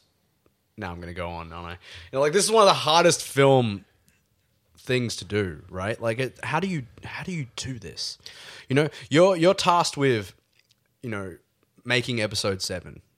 Like, how do you do it? Well, J.J. Abrams himself asked that question. Yeah. When Kathleen Turner, oh, Kathleen Turner, when Kathleen Kennedy, Turner. when Kathleen Kennedy approached him and said, "We want you to do Star Wars," he said no. Mm. He said it sounds like a great idea and everything else, but he didn't want to do it. Yeah. To me, if this movie had been average, it still it still would have been great. Absolutely. But it's it's beyond average. I went. In, I went into this film apprehensive. Let's put it that way. We had a prequel trilogy that I don't hate. There's a lot of people out there who have a lot of hate for Mm-hmm. Yeah, it. I don't hate do it. Um, but it wasn't Star Wars. It wasn't my Star Wars. You know what I mean? And so I, you're apprehensive when you sit there and go, "Can you really do it again?" Mm-hmm. Maybe you can't. Maybe the Star Wars trilogy is what it is, and you just leave it alone, and anything else Star Wars related around it is peripheral. Yeah. You know, can you make an episode seven in your? In, you know, can you do it again? And I think J.J. Abrams did something that is, you're right, near impossible. Yeah. Which is he he met fan on the most part met fan expectation. Mm-hmm. He basically did everything right from the beginning. Yeah. He kept the plot under wraps. He released just enough information to make people really excited. The ideas that he was shooting on film. Mm. Yeah. He wanted to make it practical. He wanted to, and that's not to say that there isn't any CG in it. We have at least two major CG characters. amount of CG, you know, yeah. we have we have CG all over the place, but the feeling of it is very tactile, Mm-hmm. and he managed to pull off uh, the feeling of making a film that feels like a worthy successor to Star Wars. Yeah. It's still not Star Wars. It's still never. It's never going to be that original trilogy, but it is a worthy successor Mm. to Star Wars. You sit there and look at it and go, "These are returning characters that Yeah. we knew and loved. Are they the same? No. Thirty years has gone by. There's a thing. That's right. You know? There's, actually something that, uh, that I've, I've been thinking about the film too, because the Abrams uh, has been doing a lot of interviews where he's been asked like, "What's his favorite movie, the original trilogy?" Blah blah. What does he like about Star Wars, et cetera, et cetera. And he he had this sort of he did this he does this review of A New Hope, which I'm basically going to use to review The Force Awakens. Sure. Because it's like he says that you know it's when you look at the original Star Wars movie, it, it's mind-boggling how much George Lucas got right. That's what he's been saying. He's like that each one of the elements of that movie alone would have been remarkable. But the fact that he got all of these things right, you know, the costume design got so right, the the practical effects got so right, the design, the look, the music, the casting, everything, it, every single thing that goes into filmmaking was not only done right but done exceptional. You know, the editing. Well, You know, and- and then, and that's the kind that that's how I'm going to review Force Awakens is that like all these little elements into it are way better than anything we've been getting normally. So to complain about to com- it's like this is the problem is like to complain about one of the greatest gifts to cinema in a long time just feels wrong. It feels wrong to me. It's like yeah, I can nitpick some some bullcrap about the Force Awakens, but holy shit, like the amount of iconography and and absolute like incredible crap that we were given hmm. is mind-boggling. Yeah. It's a 2-hour film, people. It's a 2-hour movie, but yet we are given like at least two dozen iconic costume designs instantly. Yeah. You know, we're given enormous amounts of practical effects, amazingly well put together and shot and beautifully orchestrated action sequences. I- Incredibly identifiable, emotionally driven, dramatic characters mm. No, that, that- are, that are for the history books. There's That- more to it than that, though. It, like all those things are, are great technical elements, but No, it- no, but the- it's got I haven't- heart. That's the, that, that's what I said. Emotionally what it really- driven. well, like yeah. it's emotionally driven. It's the, the characters exist from heart first. Yeah. That that with all these amazing things that you get, the focus is not even on them. It's on the characters. They're just bonus. you That's know, right. You know, and everything else is bonus. And it's like the ah, it's just ah, it's so incredible. See, I wish um, people would think about it a little bit more too when when they complain about it. You know. Yeah, but let's not let's no, not address the complaints at this point because really, realistically, let's talk about what we feel about it. Mm. I don't really care about the complaints. I'm actually saying to you before the show, I've gotten to a point when I first saw it. Yes, you look at Facebook and you look at articles and Mm. you start seeing what other people are writing about it. I've stopped. Other I've people. Stopped, Yeah. yeah. The thing is, I've stopped looking at. I've stopped looking at all of their gripes, complaints, what have you. You know, oh, Rey's hmm. overpowered. Oh, this. Oh, that. Do you know what? How did the film make you feel? How did how how were you in the movie? Not what complaints other people had. I want to know what Jamie Lawrence thought of this film. I really enjoyed it. It was really good. Bingo. And that's the thing. The bottom line is, what did you take out of this film? Mm.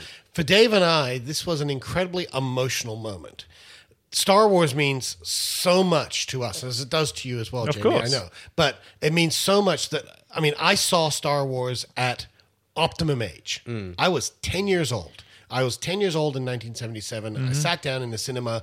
I had never seen anything like it, right? I saw it first release, Long Beach Cinema, California, and was mesmerized and and and hypnotized by this world that had been created. Did I think about the fact that Mark Hamill was a terrible actor in that film? No. Did I think about the fact that there was whiny moments in it? No. Did I think about the fact that there were matte box windows around the TIE fighters? No. Mm-hmm. I didn't give a shit. To me, this was this magical world where people had laser swords and spaceships were fighting and and there was a, a, a, hip hip smuggler who mm-hmm. knew the world around him and he shot first and Yeah. he was a rogue and you know no- and I was propelled into this world and it shaped the way I looked at cinema. It shaped it was actually that movie where mm. I turned to my father well, my stepfather and I said to him I said who is the person who actually makes the decisions to make that film. Yeah. And he said that would be the director. And it was 10 years old. I said, I want to direct films. Mm. It was a, it was an amazing moment in cinema, an amazing moment in my life. And I became, and I had seen many films before that because I was from a film going family, but it shaped the way I look at the world. I, I, I see everything through movies mm. and movie quotes, and I go to the movies constantly, and movies are my life. And it's all because of this movie. And I had similar experiences with Return, which Yeah. was which was my you know it was my first cinema movie um, as well. So for me, I, it's funny. Like I, I've heard a lot of people talking about how they cried or how it you know it brought them back to childhood or that sort of thing.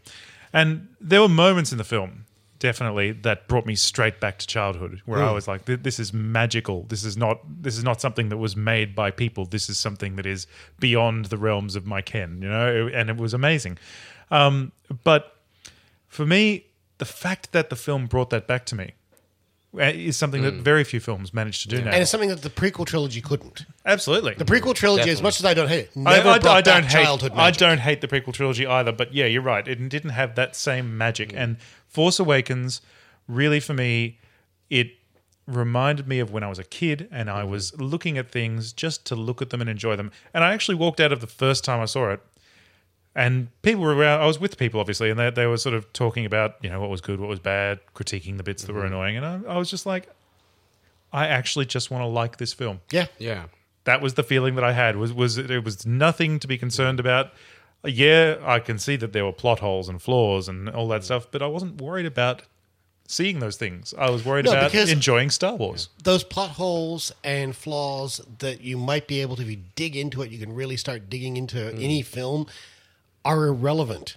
Because Yeah. the feeling you had when you watched the film was exuberance. Exactly. I got chills when Rey pulled the lightsaber out of the snow. Yeah. I got I got chills when she goes, That that's garbage. Ship Yes. explodes and she goes, Yeah. Okay, garbage will do. And we pan around and there's the And Falcon. you the know? Millennium Falcon, which we've known as, as the hot rod of the series, is, Yeah. is, it's it's in a garage covered in a tarp. Yeah. like, come on, you know, like it's such the a only thing that would the only thing you know. that would have made that scene better. The only thing that could have made that scene better is if he said, "What about that?" and she goes, "That's a hunk of junk." That would have been the only Yeah. thing that makes it better. You know?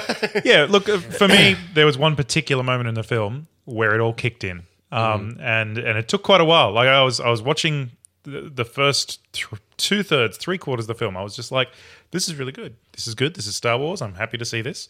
But then there was this one moment where Poe just goes red four, red six, Yeah, cover yeah, me, yeah, and the trench run starts, and I was just there, one hundred percent. That was Star Wars, one hundred percent direct sequel from the first one. You know, Yeah, yeah. Beautiful stuff. Poe, I, Oscar Isaac. This this man has gone from strength to strength to strength. Yeah. Uh, for Ex Machina, which is one of my favorite films of last year. Yeah, agreed. Um, and then you've got him basically that for me, the Poe Dameron moment of the film is he's put down on his knees and he goes, "Hmm, "Do you talk first? Do I do I talk talk first? first? I don't know how this works." I look. For I'm, me, it's my favorite moment in the movie is where he um he's reunited with BB-8. oh yeah, I yeah, am your reaction. to it. little buddy. Look, I'm, I'm so going. good. I'm going all out. Like I, Poe is like Boba Fett in that every time he's on screen, he says something cool and does something cool, and I love him. But he is literally like. I think he may well be my favorite character in Yeah. Star Wars. He's now. a he's an He is- absolutely perfect Star Wars character. he is so. and uh, and that, that's the thing. It's like that he's pure. He's he's a great pilot, and he's likable. That's Yeah. that's all he needs to be. That being said- he's so character driven. My favorite character, I think, in Star Wars to date. And I'm this is going on a limb because I'm a Mm-hmm. big Darth Vader fan. But my Plank. Sorry, sorry. is, is is Rey because Rey actually taps into something that is kind of primal with me because if you mm-hmm. actually think about it, she is the perfect Star Wars character. Mm-hmm. She is Luke Skywalker in female form, blah Yep, blah blah. yep. But she's also the ultimate comic book character. yeah, in a lot of with, ways. with her mm-hmm. superpowers and everything else developing. And so we've basically got this character who people sit there and go, oh, well, Rey's too overpowered. No. Hmm. Because at the time, I'm sitting there going, yeah, she just did that. yeah, That's ex- right. exactly. Yeah, Th- this is was Uh, screw um, the Force Awakens. My favorite character is still Sy Snootles. Salacious crumb, man. Salacious crumb. what, what, I, what, I, what I find so interesting about these conversations, the negativity with with Star Wars, what I find really like inc- like crazy about it is that people want to be negative immediately. That's the first thing, and then because like we're all film people, we all read the same websites, we all follow the same anymore. blogs. You know, well, ma- well, maybe Unsubscribe. yeah, yeah, yeah, well, probably for a good cause, you know. But like, we all read the same thing, so it's really interesting to me when when I just have conversations with people that are clearly just reading headlines out loud or are clearly just Yeah. repeating. That is really you know, odd, isn't it? And Yeah. you discovered that. You, this has been a film that really drove that home. Is when Really you hear drove it somebody home. just come in and say clickbait. Yeah, You know? you know, it's like hit whoring in real life. yeah, it's you know? weird. and it's like fuck off. Like shut the fuck up. Like if you don't like the movie, don't talk about it to me. Like you you know very well. Like like I love that- the movie. That's going a little too far. Like it is okay to have Yeah. criticism, but Yeah, no, of course, criticism is when you're- beautiful, but when you're like- like- nitpicking, when you're nitpicking things like Rey was too powerful, yeah, No, oh, Yeah, no, no. yeah. The, pro- the Yeah. problem is, and I see David's point here, it's not criticism. If people want to have an Yeah, opposing 'cause point of view not. and say, I don't like the film Yeah. for these particular reasons, It's like that's fine. you're an idiot Absolutely. because What- you don't yeah, get it. that's- fuck you. that's the You know, problem yeah. I have. You're That's just the a- people who you're just a Star Wars fanboy. That's all. You'll just suck the dick of George Lucas till the end of time. Yeah. like that. That that's that's the conversations I, I I had that conversation with you. Yeah, seriously, multiple these, these are real people out there, yeah, and that's the thing. Multiple They're people so that I know personally. so it's almost the anti it's the, it's the hipster element which Mm. is basically it's like well it's a huge success now so we have to tear it down Yeah, of course. you know Yeah. Oh, look, I. I have, and I nothing, have- nothing upsets me more than the Rey conversations. Nothing upsets me more because it's it's always this kind of crap. Like you know, the second that there's an ex- incredibly strong female character, she gets taken down by the media, by the public. It's like it's unbelievable. and yet if we didn't It's have unbelievable, and yet if we didn't Like- have the powerful female character in the first place we get taken down by the media Yeah. because then they say it's misogynistic Of course. you can't Yeah. win You- either you way know, it's it's it's like what what what did Rey have to do in this movie to be a good female character? Hmm. Can I have that answered? i think she did it yeah, No, no, seriously. What did she? What did Rey not do like in this movie that she could have done? well i can't answer you Well- i agree with you i think she Okay, is rewind. a great rewind. oh here we go I think she's a great character. I don't Yeah. think that her gender matters. That's exactly right. You know, Yeah. like Yeah. exactly. Um, I think I think that that's the key that Yeah. the media You know? frequently refuses to play on Yeah. or or accept is And that also, if, if, you you're write a great little characters, girl it going doesn't to this matter. movie, if you're a little girl going to the Star Wars, Hmm. you've got your hero it's gonna rock. Well, I'm gonna say having went having gone to Star Wars with my five year old daughter. Yeah. Um, she we, I asked her what she thought of the film afterwards. She was like, I didn't like it.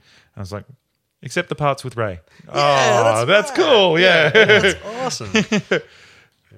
I don't know. In a movie where BB-8 exists, it's like how do you? How do you where's your tattoo man i'm waiting for the I- tattoo it's coming. I'm gonna do that, it. that was gonna that was my son's favorite. Was was BB-8. Yeah, because Um, BB-8's magical. He's He is really cool. Magical. Every time he's on screen, it's it's incredible.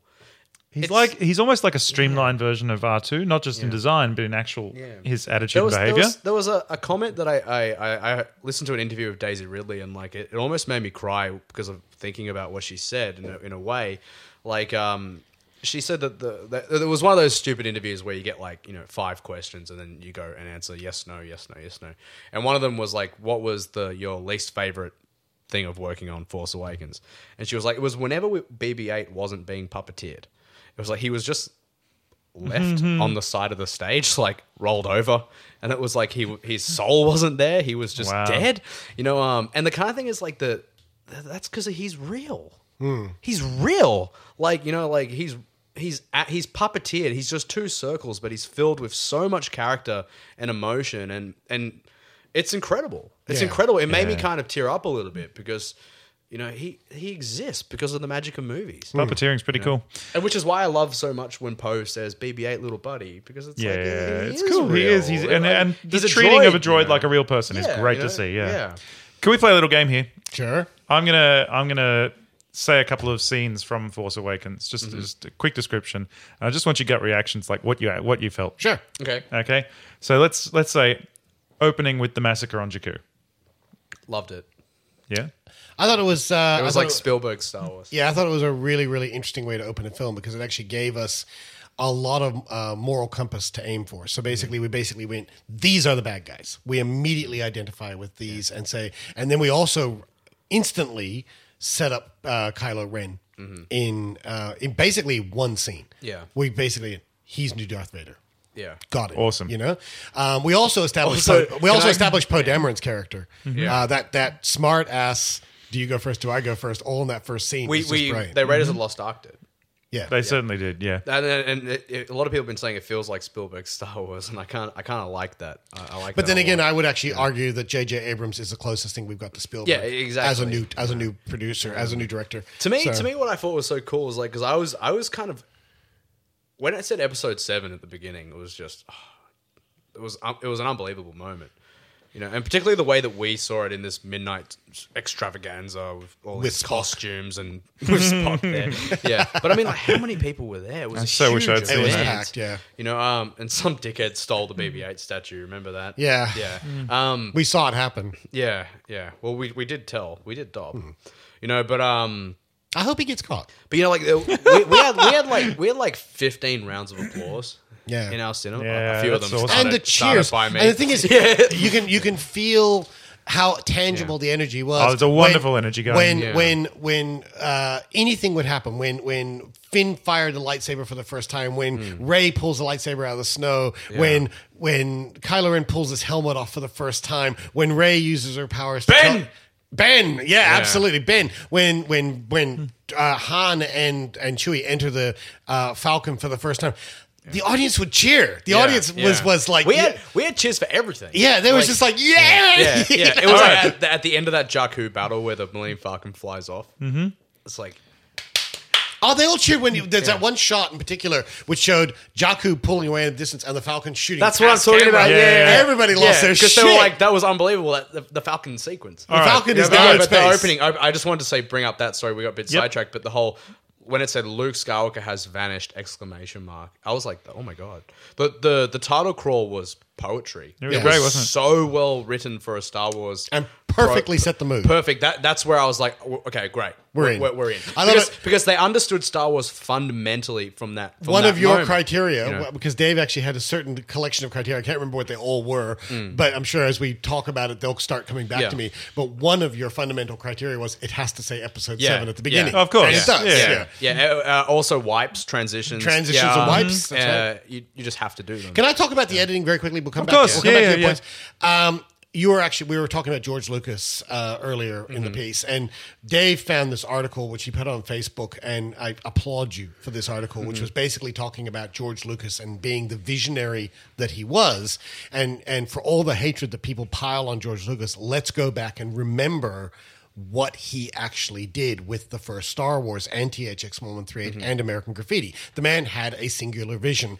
And yes, he's tarnished that vision with the prequel trilogy and stuff like that in, in people's eyes. But let's remember what he did achieve. Mm. Um, go back and find that article, read it. It's well worth having a look at. Yeah. But the point I wanted to talk about when you were talking about It's the- called "We Should Stop Shitting on a Genius." That, That's if right. you if you want to Google it, find yeah. that find that article and read it.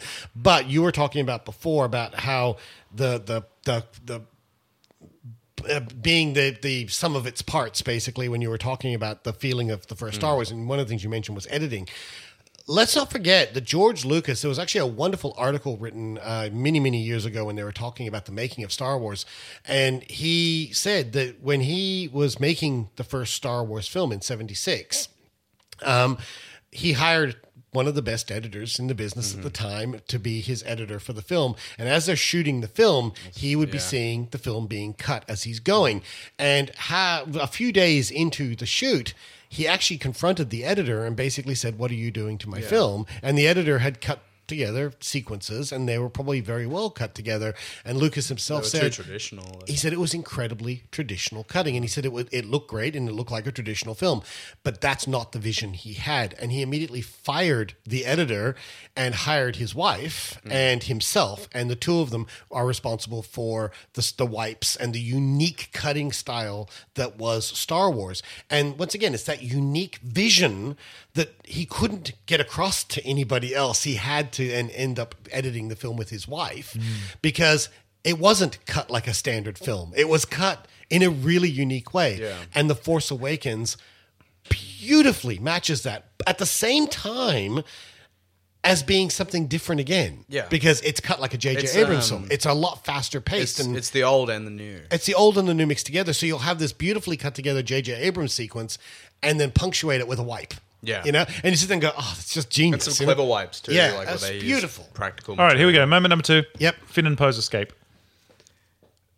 Finn Yeah, and loved Poe's it. escape. Oh, I love Finn and Poe's escape. I thought I thought the idea of having the, the Tie Fighter tethered was brilliant, and and and the uh, the uh, handling of the the, the the the chaos of that scene with that Tie Fighter tethered, just taking pot shots at everything around, including the bridge. Yeah, was that's just- where you, that's where you get a Wilhelm. yes, then the one Yeah, Wilhelm scream. Yeah. No, I, I oh man, I don't know. Like I, I love it. I, there's not much I don't like in this movie. To be Oh, of course you know. not. But Also, um, I really but for do me, the highlight of that sequence is um is why are you doing this? And it's like you know, because it's the good, it's the, right, thing, to, do. It's like you just need a part, don't you? Yeah, like that's Yes. great. You know, like I love um, what he says. yeah. He just, Yeah. "Ah, stay calm, stay calm. He goes, Yeah. I am calm. He goes, no, I'm talking to Yeah, myself. this, is, this, this, this actually this actually brings brings me up to something that I, I do want to talk about with this movie is that like there's the marketing and the build up and all the stuff that we learn about the movie before we watch it. So we walk into it kind of knowing all this stuff already, but divorce yourself from that and it's mind blowing. Like the idea of like a stormtrooper who has to break apart from the the first order after mm. you know that's something unseen in Star Wars and that's a remarkable storyline to tell. To team them up with a rebellion pilot and to have them escape in in kind of like a I'm Luke Skywalker and I'm here to rescue you pull off the helmet moment. Like it's incredibly clever you know? Like there's so many things in that scene in that sequence alone that is remarkable. There's like force perspective models used instead of green screen. You know there's um there's tie fighter loading bays. Yeah, and yeah. this is all world building stuff that yeah, yeah, yeah, it looks cool and it's really great design and it's an amazing stage, but the characters are still the forefront of it, just running. And I think it that all. that's Abrams' But strength as well. Is you it he could have gotten completely carried away with the technicals, uh, as George Lucas did in the prequel trilogy, Yeah. and forget about the heart of the film, which But is the, the, characters. thing is but that the he managed technicals to, are important though, and, and they are, and they are incredibly important. And he managed to mix Mm. what is an incredibly technically proficient film. Yeah. But also managed to keep performances, and I mean, let's face it, a lot of this comes down to his casting. Yeah. Daisy Ridley, John Boyega, and and Oscar Isaac were genius choices in casting. They're all great, aren't They're they? all perfect. There is there isn't the only and, and I know this goes slightly against what you guys were talking about before we actually started recording. The only person who I felt didn't quite nail it. And I liked him and I thought he was very good, but I don't think he quite nailed it and I want to see what he does in the next film was Hux. Because I just hmm. felt I just felt that Hux felt like a character he didn't feel real. right. He hmm. felt like he was delivering speeches and this and that. Hmm. And part of that is uh, the actor Domhnall Gleeson. I don't. He's never played a role like that before, Yeah. and I think I think he was a little bit, probably a little bit out of his depth. But he'll grow. Yeah, this this is the thing as You well know? that there there is a there is sort of an element to the conversation around the movie that's a little bit disheartening is is like how quickly everybody wants the answers now. how Of this they has do. to be complete now. Can I remind and when they don't have the answer, it's it's it's the movie's fault. Yeah, can I remind everybody in 1977, 1980, uh, both those years, we had to then wait three years for the next Star Wars. I am your film. father. We'll talk about that in a few Yeah, years. we'll talk about that in a while. It's Han frozen. And that and that was the joy of it was that anticipation. Yeah, And one of the things I was saying to Dave, uh, we were having coffee before recording this show. We've been talking on this show a lot about trailers, and we've been talking about the fact that trailers give too much away and so forth. And I was saying to Dave, there is a possibility, and I'm not locking myself into this, but there is a possibility that it's not the trailers that are giving too much away. It's the fact that we know everything about the film before it comes out, and then we Yeah. see a trailer. And it's like, eh. And we go, we see a trailer and we say, oh, well, that happens here. That's the end. That's that's the whole film laid out. And there's some because we of, already like- know the yeah. plot. We already know every little. Sometimes. But think about, think about 1977 all the way through to the early 90s. Well, yeah, the early 90s. I say, I guess we could go there.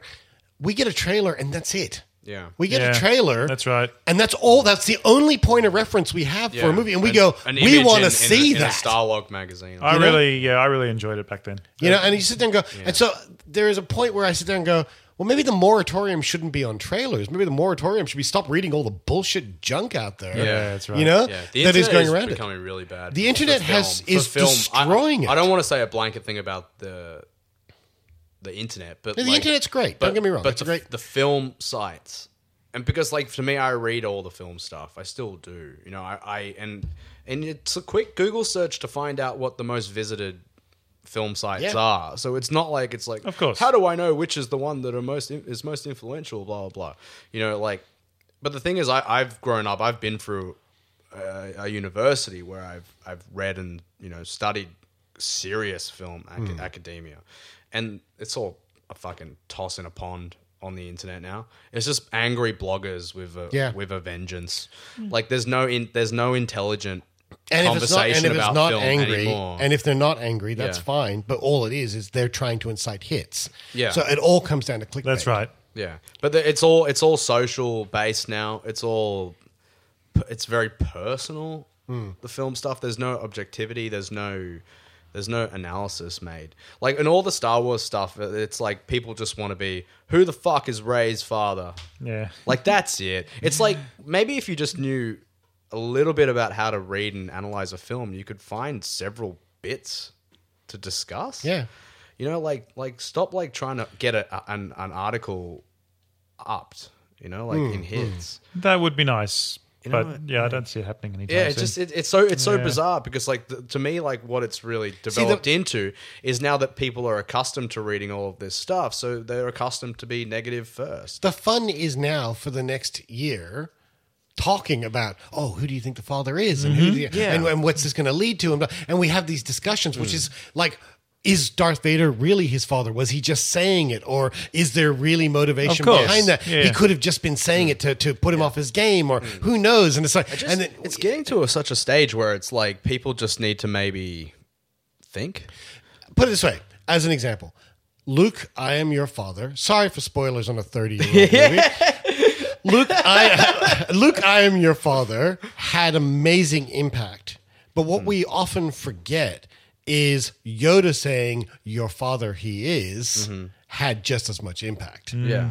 you know what i mean and it was three years later we got mm. that line That's Yeah. right. You know? that's a and just just a confirmation. sidetrack. That's one of the things that I really had no problem with was Snoke and uh, Leia both on the spot, just saying, "Yeah, he's our son." You know, like like it- Yeah, that it wasn't even a deal. yeah, it, it wasn't a big deal. Well, you know, obviously it's a deal, but it's not a. But but for them. the reveal is not a big deal because there is still so many mysteries left in the story, Yeah, um, including parentage.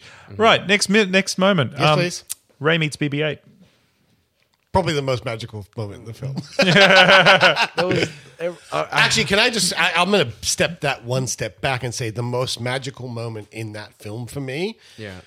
Was actually the scene just before that. Mm-hmm. Because the most magical moment in that film for me is she's sitting there at the foot of the walker, which is her house. Yeah, that's cool. Eating her dinner, and she puts that helmet on, Yeah. and she's chewing and she's looking around with that helmet on, and you sit there and go, "I'm in love with this character. Yeah. I've just Mm-hmm. suddenly fallen in love with this character."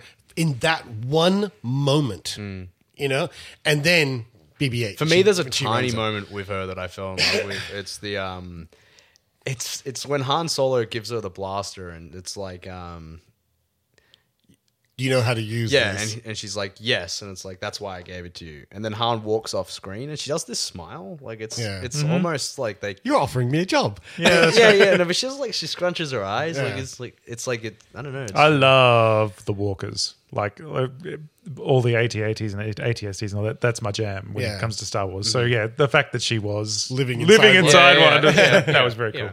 But Rey, Rey meets Peter. Everything. I, I love that scene. That that's just Tito. You know, it's like it's great. It's like, I you're love like the that's, fact- I that's love her the fact- life. It's like Yeah, and I you love know? the fact that Yeah. she, there is absolutely no question Yeah. that Rey just speaks all these languages. You know, Yeah. Yeah. once again, it's Yeah. just and this- everybody this sits there and goes, precisely everybody sits there and yeah. goes, "Oh, she's too powerful." No, she is incredibly force powerful. Yeah. she just doesn't know it. Yeah. And I it's I think- entertainingly oh, you know? later when uh, when Finn doesn't speak languages. It's Yeah. great. That's right. I love the Yeah. fact that BB-8 starts to, whi- to whistle, and she just knows exactly what he's saying. Look, like okay, But again, it's one of those moments where a droid is treated like a person. Yeah, It's- because it's, let's you know- not forget, even Luke doesn't understand R2. He's got a translator on the screen of his Mm-hmm. X-wing, so he doesn't understand. She just- understands droid. That's right. it's just interesting to me how how people seem to have su- such little imagination with Rey when they when they think about Rey because it's like she's 25 years old Hmm. and she's lived alone on this planet. I know all about waiting. Yeah, Salvaging like- rubbish. Like you, you don't have enough of an imagination to be like maybe she just learned how to pilot something.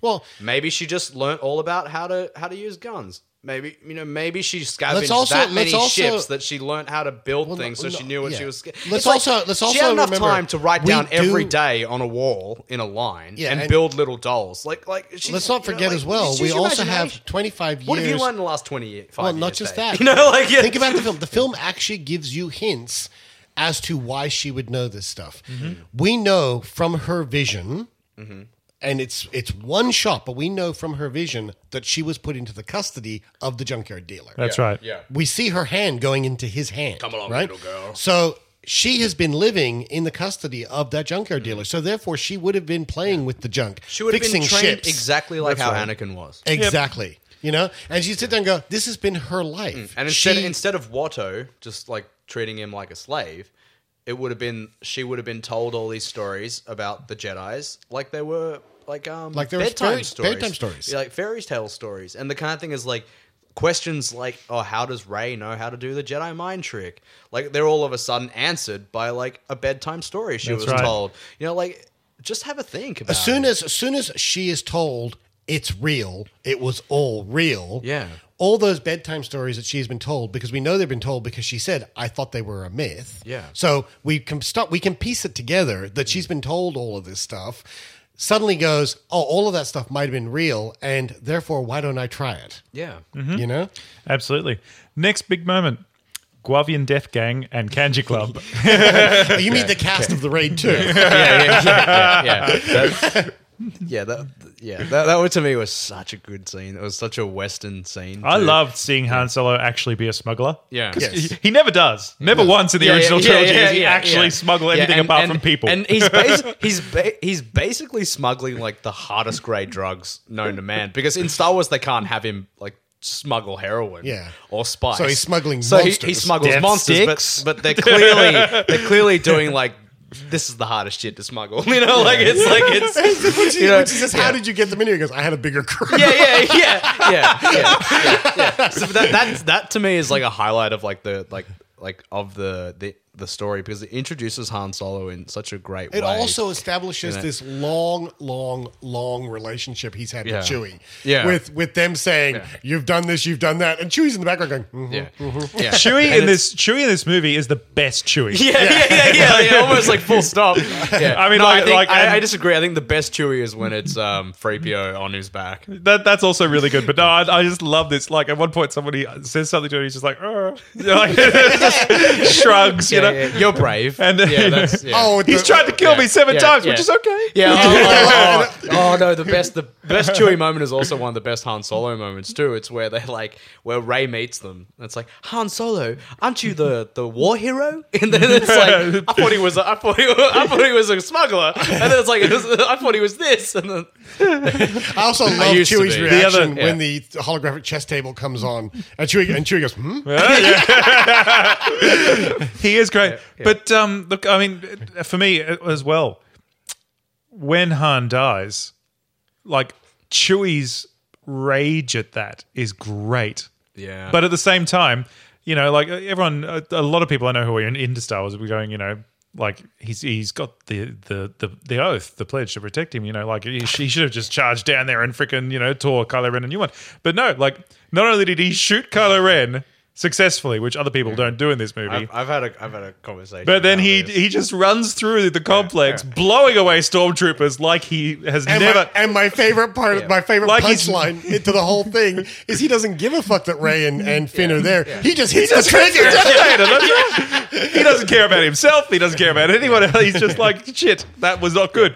And and it's fantastic because you know the rest of the movie, he's actually he's kind of the comic relief. Mm. You know, like like. Han is much better with the bowcaster, you know, like it just takes the gun off him. I'll shoot these guys, don't worry about I, it. um, But then as soon as it goes off, it's like Han has been holding him back all these years, you know? And Chewie is just There's, like there is the actually dog on the leash. Commando Chewie. the punchline to that though, which has actually been heavily criticized, and I can almost understand why. Which is when they arrive back at the Resistance base, Mm. This he walks he walks me, yeah. straight past Carrie Fisher. this bothered they- me on the second viewing. Where and but she gives Rey a big hug, and you sit there and go, That's odd. Chewie should have hugged Princess Leia. I For think, sure. Yeah, like there's a, there's a bit there though where like the if you watch it again, I've seen it a few times, but theoretically he could have hugged Leia off screen because it's edited. in. yeah, no, there's enough Yeah, time. But you know what? Yeah, it's, yeah, it's, yeah, it's, sure. it's the it's the So medal I- at the end of New Hope Yeah, all over again. yeah, Why wasn't he yeah. given a medal? I'm, I'm retconning it in my head. yeah, and, yeah, and no, the no. retconning for the medal is he was too tall. He was given, he was given the medal later. You know, Yeah, yeah, and it's yeah, like yeah, and Of and, course. and that's actually in the novelization as well, yeah. which is he gets the medal Well, I wanted to bring up when Jamie was talking about the whole life debt thing that I had a conversation with a friend who was like, "You know what this means, right?" And I was like, "What?" And it's like, "Yeah, now the life debt's it's no longer needed to be paid. That Chewie has to return home to Kashyyyk and uh, rejoin um, the his native tribe because that's how the life debt works." Oh, f- And I was like, "Oh, f- or he just transfers it to, you know. Can I make one observation to this, please? Expanded universe no longer exists. Yes, it's like- There Yeah. is no life debt. That's They're right. just friends. But but far out, like, uh, and how good of Chewie as well. Like, yes, he runs through. Yes, he d- blows the place up. He does all that stuff. But then he goes and gets the ship and rescues Han's friends, and that's like, you know, And Yeah. what I love Han, is at the Chewbacca end, is a hero. yeah, yeah." And what I, and what I Totally. love is at the end of the film, there is a look between him and Rey. She comes into the cockpit. He's in the co-pilot and you just Yeah. know that's right. that- and basically he looks at her, she looks at him, and it's like, "You're my new co-pilot." Yeah. you know That's right. And she's and he's basically saying, "You're my new Han." yeah, Sit it's down. the, it's the same crew entirely. Yeah. you know? yeah, and I, th- that's a beautiful moment between those two. It also is. like uh, uh but the the original question of like the the Han introduction scene with Mm-hmm. the Rathtars like I love how that's done. I think it's really really clever. It's like you know you got this hallway. It's like like a western. There's a gang over here that he's messed over. There's a gang on the other he's messed over. They're hiding underneath the floorboards. You know, like there's so many moving pieces to this. and I this love that she has. like- I love that she has a functional plan, and Yeah. it goes wrong. I, I, have, I opens one, the wrong door. I It's great. One nitpick about it though, one which is like that the Rathtars immediately kill and, and destroy every person except for Except Finn, the main who cast? they, who Yeah, they yeah. drag along. But, you know, For sure. Yeah, yeah. but Um, that, uh, whatever. All right. So next thing is Movie's um, awful. Maz, Maz's We're, we're Cantina. gonna have to we're gonna have to only have a couple more because we're we only we only have three more. Maz, Okay. Maz's Cantina. What do you think? I love Oh. that Wookiee. Maz, Maz's Cantina, there were, I had a sort of moment like the third time I watched it, which was like that they, they carry you through the, the history of makeup prosthetics in that one shot. Like it's one one of my disappointments is that the soundtrack doesn't have that that, that piece of music. So whenever that, that scene comes, I really look forward to, to it because of the Yeah, music. yeah. The music is great. Like um and but you the first creature you see is a Wolfman. Mm-hmm. You know, which is which like- is Warwick Davis. Is that oh? So that's Yeah. Warwick Davis. Okay, Yeah. yeah, cool. Yeah, uh, and then you you progress through like you go through all these other prosthetic characters to dressed humans to robots that are puppeteered to you end on the CGI motion capture Maz Kanata. And it's like it works on so many levels that that scene, which is like the callback to A New Hope, obviously the Cantina, which is all, it's an overload. Star Wars creatures, Star Wars creatures. You know, like for Yeah. for that forty seconds, it's too much to handle. You know, and then you also get this strange like tour through film monsters. Cool. Yeah. All right, so And, uh, and, and, fast, Ma- and Maz is just a brilliant character. I love I love Maz. fast yeah. forwarding. I uh, like that Wookiee. Fast forwarding, I we like go that back to the resi- go back to the resistance base, um, and uh, Where's then my boyfriend? We have we have a map of the Starkiller base, and obviously there's a flaw. That's okay. We'll go attack that. So the attack on the Starkiller base. What do we think? Yeah, this is another one I had. a This was moment. this is like the big star. Yeah, this is yeah, like the big yeah. space First- s- set piece. You know. First, I, I disagree with everyone saying it's a Death Star because it's not a Death Star. It's like it's it's it's a s- it's doesn't even work like a Death Star. It's the only. The It's a planet. It's a, it's yeah, but it, It's sucking in a sun and blowing it back at something. It has a trench, I guess. You know, um, but the kind of thing is like the the my theories on the Starkiller base are a bit sort of ludicrous. I think like like firstly, it's a literal Starkiller. How ludicrous are we getting? Are we getting like you know, Ludicrous. like it's, it's they hollowed out a planet, or are we getting like you know, it's the Emperor's left ball? No, no, no. It, it, it, it, it, it's, it's, it's a physical representation of, of the dark side. Okay, cool. So that it's literally the light side fights the dark side. yeah, it's literally. it's Star Wars Mogo. yeah, but it's literally because what the what the Starkiller base does is it Snuffs the sucks sun. the light. It sucks the light Yeah, out of things. to be, to destroy Yeah. things. But what it does destroy is it literally destroys a star, which it kills Han Solo, Star Killer. But it, the Star Killer sucks the light from the sun. Who is the Star Killer? It's Kylo Ren, who is the sun, who sucks all the light to kill. I love the way your brain works. Wow, that is far out, man. Yeah, yeah, yeah. but it's so it's so amazing. I Like, wish I'd like, been your English teacher. to fix me or to, No, no, not at all. It would have been great. It would have been. look, We would have been talking nuts, nonsense, and the rest Yeah. of the class would have been sitting there going, "What?" I thought the I thought the uh, the the assault on Star Killer was was terrific. It was a throwback. Of, it was a throwback to A New Hope completely. It was a small band. It was a small group of fighters.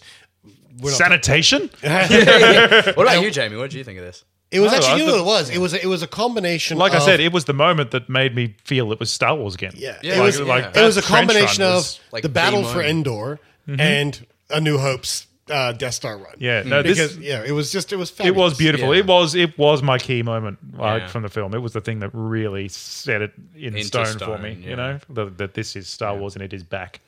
Um, and last thing is um, Rey and the lightsaber and Luke. Made the movie. Honestly, speechless, Luke. But you know, I've I've through nefarious. give us means, give us your I- crazy theory on why Luke doesn't say anything. Well, I, I, I know I know the legitimate reason for that. So at, do least, I. at least I do, which is that every Star Wars film ends without dialogue. Yeah, of It course. But with not music. only that, it was interesting because Michael Arndt actually came out and actually mentioned this in his early draft. Because apparently, in the early draft of the screenplay, Luke came into it a lot earlier. Uh, he said, but the problem was every time they had a scene with Luke Skywalker, it's still the movie. it stole the movie. Yeah. It completely stole the movie from everybody else. Mm-hmm. And he said that they just couldn't make it work because Yeah. every time he brought Luke, Luke in, it was the Luke show. Mm. And so they didn't want it to be the Luke show, not yet. There's got to be so much exposition with him. Well, that's right. And so basically, they built the film around the idea of the final reveal, and the Luke show is going to be episode eight. And it's Yeah, gen- it was that makes sense. Yeah, I've I've like I've seen that scene now eight times. Like um, Because you snuck into another session yeah, just to see yeah, the end of it. no. I did seriously. Yeah, the, yeah, no, no, seriously, that's what we did. Yeah, because we, we were leaving a nine thirty session and there was a ten thirty session. That's awesome. so we just went and watched the last half an hour. yeah, um, but the kind of thing is like it's interesting on that that time where I hadn't watched the two hours build up to it. Like it had less of an impact. Mm. It was still great. Like but you go through that two hours of waiting for him essentially you know and it's magical it's the but that scene i don't know i've been saying this thing about it like that um you know the archibald prize mm-hmm. uh, the for people listening who don't know the archibald prize it's like um a portrait competition it's a one of the the highest like painting like uh in Australia. in Australia. You know, and um, and the kind of thing is that image of of Luke at the end is a portrait. is is the greatest Archibald painting ever ever done. Yeah. You know, it, it, it like communicates so much and says so much with nothing, with a look. me- and it's it's Mark Hamill's best performance ever. For me, And it's for me, it three was- seconds. For me, it was the payoff to Rey earning the right to meet him. That's Yeah. right. So basically, we have the scene in the snow. We have Finn try and take the lightsaber and try and de- defeat Kylo Ren, which he holds his own. He does very Mm-hmm. well, but then gets cut down to the point where Rey, the Force literally awakens, Awakens. Yeah. and she pulls that lightsaber out of the snow. She fights Kylo Ren, and then there's that standoff where she just closes her eyes Mm-hmm. and just goes for it, and basically becomes, in in effect, becomes an untrained Jedi in one mm-hmm. moment, right? And there's from that moment, we then go from that to R2 waking, the map mm-hmm. being revealed, and she's the one sent. Yeah. Not Leia, not his sister. That's right. She's the one that is sent because she's earned the right She to has, find yeah. Luke. One other thing I felt was really magical about that scene that I really liked was that you know, Star Wars always gets not put down, but but it's very much highlighted that it's desert planet, it's ice planet, Mm-hmm. it's jungle planet. Oh, or as one podcast I listened to once, and I've never been able to shake it since. Star Wars is the show of theme worlds. So it's yeah, a forest planet, a, a snow planet. It's their theme worlds. Sure. Yeah. What we saw here was just this rolling green over this blue ocean. It was very Earth-like. It was Ireland. I know it was Ireland. Yeah, I- I- Yeah, it was beautiful. But it, but you know those old rocky walls, and uh, Yeah. it- we saw multiple terrains in the one place, and it was actually an organic world that wasn't any of those those stereotype planets. Mm. Yeah. uh, which was one of the things that made it real really magical because suddenly Star Wars was in the real world, mm. Yeah. and I thought that that was really powerful at the end. Absolutely. It's kind of the way you sort of feel about Tatooine when you watch the original. Like when you're Tatooine when, is when still ca- desert first planet. Came out, yeah, it's you got know. it's got life Yeah. and it's got identity Dune, very much, but it's still that whole identity is based around it being a desert oh, planet. Oh, yeah, I see what you mean. And, and I have they, to say, I have to say that I think it could be easily said in your original question, which was how do we feel about that reveal? I think I sat with goosebumps mm-hmm. from the moment she pulled the lightsaber out of the snow. From that moment, there was almost I almost sat on edge because Yeah. I thought we've just witnessed I started a round of applause there. I think. yeah, and it was just like she's pulled it out, and it's the, the fact that it flies past Kylo Ren's face and the look on his face with the fact that hmm. she earned the lightsaber that he believed it was his, mm-hmm. but she got it, hmm. you know? And the fact that when she first ignites it and you sit there and go, oh my God, everything else was a red herring. It was not about Finn. It was not about Finn pulling that hmm. lightsaber out. It's all about her. And it's it's everything everything that this trilogy, seven, eight, and nine, is going to be about is about her. absolutely. for for all the haters um, who are complaining about losing the EU, um, it's actually the the whole Ben Solo thing has followed followed a lot of the, the EU storyline. Not not directly, but it, there's a lot of touches from it. Um, Yeah. Things like If you know him, him not owning the lightsaber. Ben's and- twin. Yeah.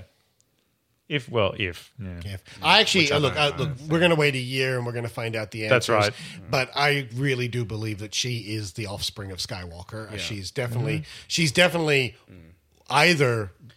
The Han Solo, yeah. Princess Leia's other child, or she is Luke's, but I really think she's Luke's child. Yeah, I've, I I've been think- I've been surprised about the question of her parentage, though. Hey, I don't understand Like- why like, people from are the obsessed by first, first it right viewing, now. I thought I thought J.J. Abrams was screaming it at us. Yeah, I, th- I think I think he made it pretty hmm. obvious Yeah. that this is Luke's child. But I think And that's why I think that's about- why it's come up is that Yeah. people people don't like an obvious solution, but they're neglecting the fact that, yeah, as you said before, it's a kids movie. yeah, And it's a simple. And it's, Yeah. if you think about the arc of the original trilogy, it is a very simple arc. That's yeah, right. It's You know? Joseph Campbell. Yeah, Yep. absolutely. absolutely. but I think I think the arc is quite beautiful for her to be Luke's daughter too. Mm-hmm. You know, because there there is a the, she, because you it- oh, and you also we're, we're completely neglecting the idea that this is going to be also Luke's redemption story. Whatever went Hmm. wrong over the last thirty years, whatever drove him into isolation, she's going to be the one who brings him back. Yeah. Absolutely. You know, I just want to sort of bring up Jamie's original question, because the final scene, because to me the final scene brings it's the carpet that you know the rug you know brings the room together. You know, like uh, like because the whole movie to me is a story about myths coming true. You know, like and on even on an academic level, it's like the myths of episode seven coming true. Dave's got an actual the rug tied the room together thing. That's that's awesome. Yeah, um, you know, but the uh, at its at its emotional heart is like here's this this lonely, isolated, you know, person who's living their whole life wondering what's what's to come, what what's possible, you know, and um, and she's been living with this myth of the Jedi, the myth of her father. They're the same thing, you know. So over the course of the movie, the whole like um, you know, it's true. It's all true. Force, it's like her father real. is out there. That's right. You know, and then Han Solo is kind of her surrogate father in in the sense of like, you know, I'm offering you a job. Is the job of being my my daughter the right job? She kind of feels maybe, but you know, it's not right. I It makes sense that Han would be a surrogate father because you know her f- real father almost banged her Han's wife. So you know. Yeah. It's Uncle Han. but I, thi- I think I think it's I think it's all intentional. And then the end where she's handing the lightsaber over, it's like because as much as I've been saying about the look, sorry, I'm just looking at this naked lady. yeah, um, but the yeah, that's, yeah, That's yeah. going to sound great, isn't yeah, it? it's a desktop wallpaper. but um, you know, uh, yeah, like that that final scene to me says a lot because there's a I made a lot of deal about Luke's face, right? And Luke's face was something that for a few viewings was all I could think about. But then when you look at Rey's face, Oh yes. like a lot's being said there too, and Rey is in in tears. It's interesting that you talk about Luke in that particular moment because for me, it's not Luke's turnaround or Luke's face that is the portrait. For me, it's that final shot, which is her holding the lightsaber out, Out, yeah. and the Mm. Yeah. look on both of them. That that contact that is being made Yeah. between the two of them, and My daughter's real. The Force is back. exactly, and that's Here's and my dad, he's they real. found me, which means they've put it together. Yeah. you know, and and you look at it and go, that to me is the portrait. And that's why I think that's the last shot of the film. Yeah. You know, that beautiful aerial shot with the two of them. And you sit there and just go, that's perfection. Yeah. That is like, that is, has as much poetry to me as the ceremony at the end of episode four Yeah. or them flying off at the episode, at the end of episode 5 going to search for Han. Absolutely. You know, or the, or the, uh, sorry, Ewok celebration. we got music. I can't hear it. Yeah, I can Anyway, hear it, there yes. it is. Uh, the Ewok celebration. You know, it's like because those are Mm-hmm. those are the moments of, of that pull the whole thing together and basically go, yes, this is the Yeah. way it works. And this to me is the the end of this this moment, but with a look to what is going to happen in episode eight. It made the movie feel so complete for me. Like, and that, that's the kind of thing. It's like, um, that's the story it's telling, in, in my opinion. And you know, it's the same way New Hope tells a story. It, it- it's ended. Yeah. You know, like, um, and it's kind of an odd feeling too, because had had they made it clear, had they made a lot of these things clear, it, the fans would. Everybody would have said it was worse than what it is. I don't- would I have don't- gone. There's too much exposition. I have and no doesn't, idea you know, why people wouldn't like the ending that they got. The ending is because is it doesn't spell it out fabulous because for it doesn't right. it doesn't carve it into stone you know Anyway, we are Time well is running and we away. might We be are- wrong we might be wrong too Well, absolutely. Look, and the thing is, we don't know until the next film. But the thing is, what I want is I want to enjoy the next film. I want to go mm. to it and just say, okay, tell me a story. It was like having a story told to me, and I loved having that story told. Yeah. I love the fact people sit there and go, Rey's too overpowered. No, she isn't. I love that development of power, and I got such joy out of watching that develop. It is, it is. You sit there and you go, yeah, look what you did. you That's know what I mean? That's Yeah. what I wanted to see. That's what I want. I wanted that magic back. Yeah. You know, Mm-hmm. and what we got was not midichlorians or anything like that. We got magic. We got the force. you know, it was good. And and and that was what I really wanted to see. And that's what I got. Okay, we're going to we're going to wrap this up because we're over two hours here. Yeah. All right. So we weren't going to go this long, and we've gone this long. So, but then again, it's force. Yeah. It's it's Yeah, we it's have Force to. Awakens. Huh. But we do have. A return of, for the very last show here, we have a return of something that we used to do all the time, which is our famous list of fives. can i can i just quickly mention one more thing about force awakens Very quickly. i will never be able to sleep again if i don't mention Yeah, it yeah. during this thing which is just johnny fucking williams Oh, actually, yeah, I want to talk John about Williams. that very quickly because I did actually bring this along. Hopefully, it's playing. Yeah, there you go. John Williams' return to this series was really important to me. Now, I when I heard J.J. Abrams was oh hello when I heard J.J. Abrams was going to um, going to just I spill just, water just on mop it my up. It's just a keyboard. It's not going to hurt anything. Just make sure it doesn't Didn't go on off the table. really, just a little bit.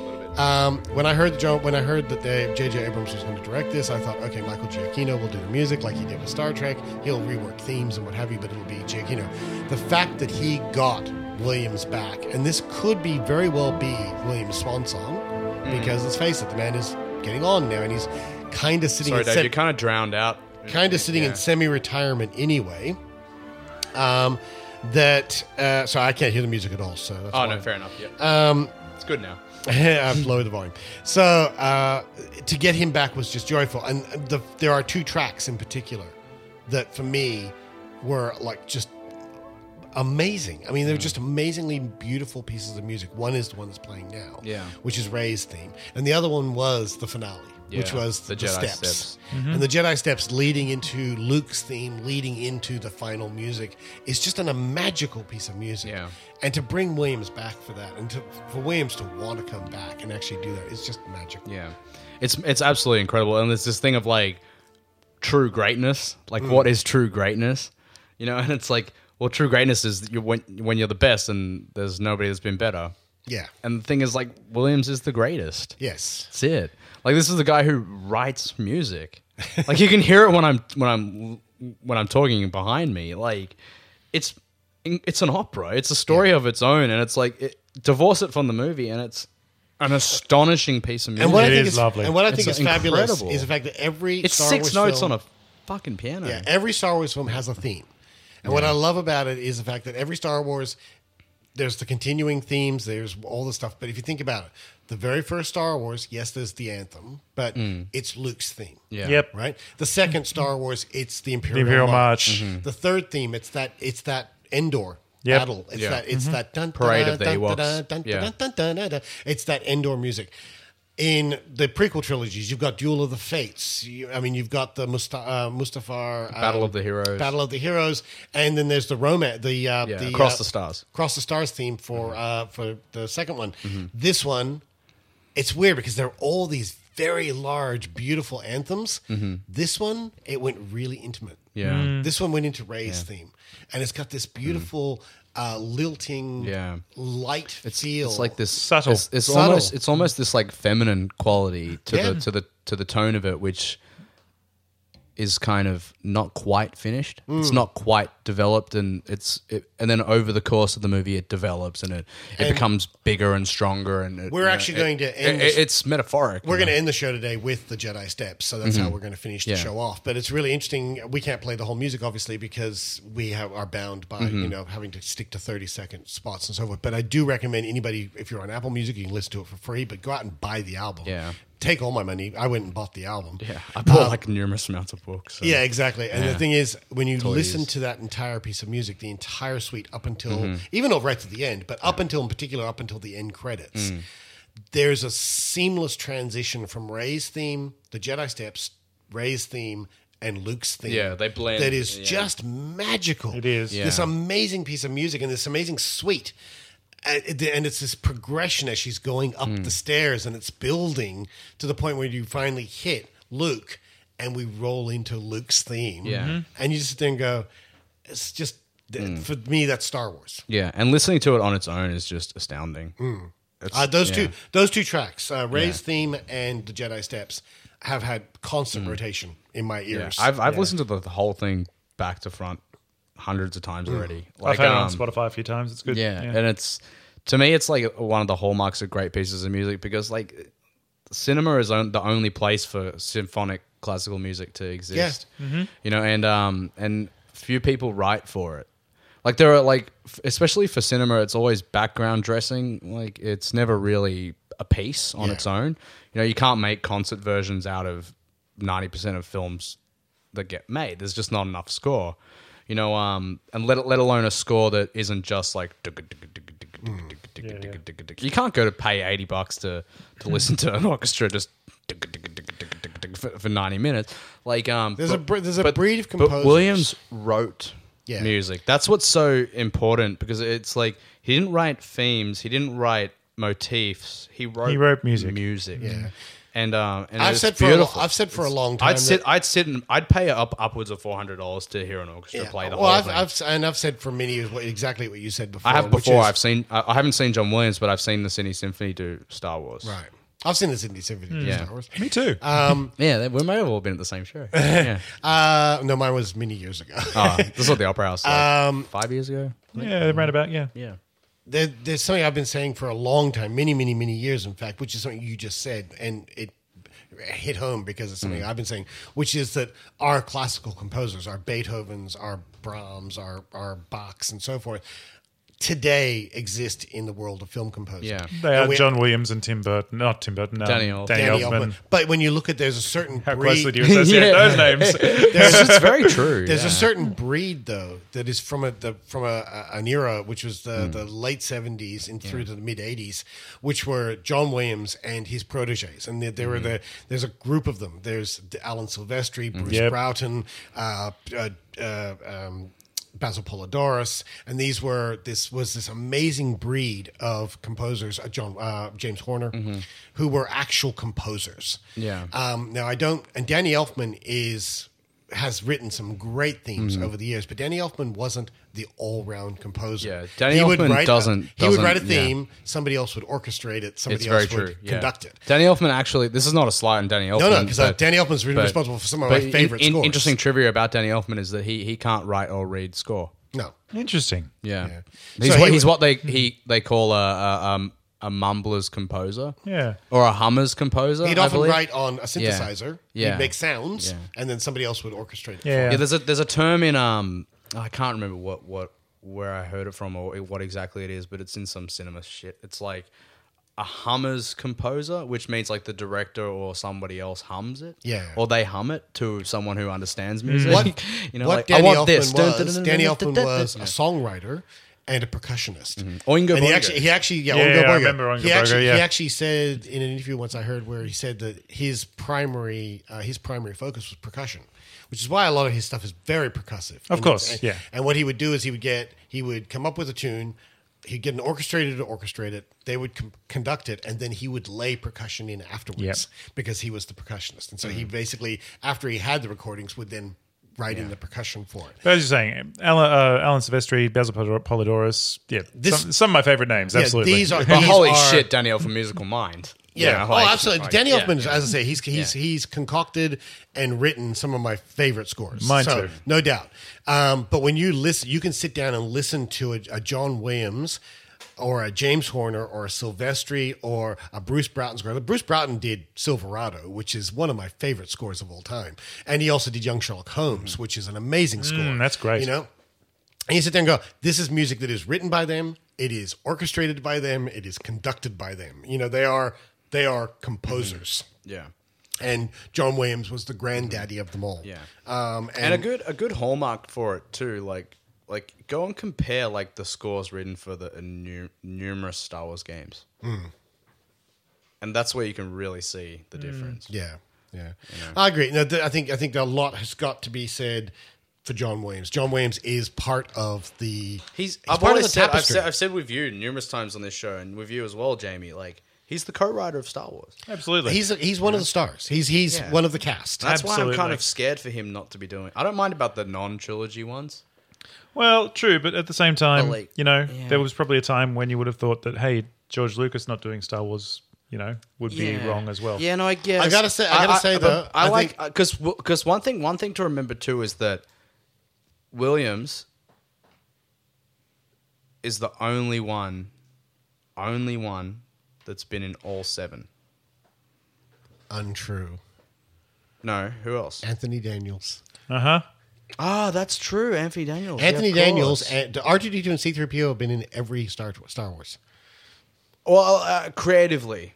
Creatively, okay. Yeah, um, yeah, that, yeah, of course, yeah. I was thinking about R two, and I completely forgot about Anthony Daniels. Yeah, Anthony Daniels has been in all of them. But yeah, but like, uh, Probably read- some read up. costume designer shaking their fist Yeah, at you but- right but- now, but- but, you know, like, Yeah, can I- can I make one but, but, but observation? creatively, creatively, But like- yeah. But anyway, anyway, like of significant importance. Of course. like, Yeah, you know, yeah, yeah. yeah, like, like, like, you you know, like maybe there was some guy who like crafted a, a fucking, you know, like sheet for like one of the sets in you know I don't know you know like um, I catered every movie, damn it. yeah yeah you know but I mean like half the production work was done by the same people that did the Yeah. prequel trilogy For sure. you know like um like it's not just Abrams carrying this monkey like it- Hmm. it's great design team and shit but um but Williams is like significant and it's like when he goes it's kind of going to be strange Although I got to say, if he that it- dies like that's understandable like I got to shit. say though that if there is any you know like if he dies it's like what? I have to say though, if there's know? any, if there is anybody who is going to pick up the torch and take it from Mhm. him, it is probably going to be Michael Giacchino. Yeah.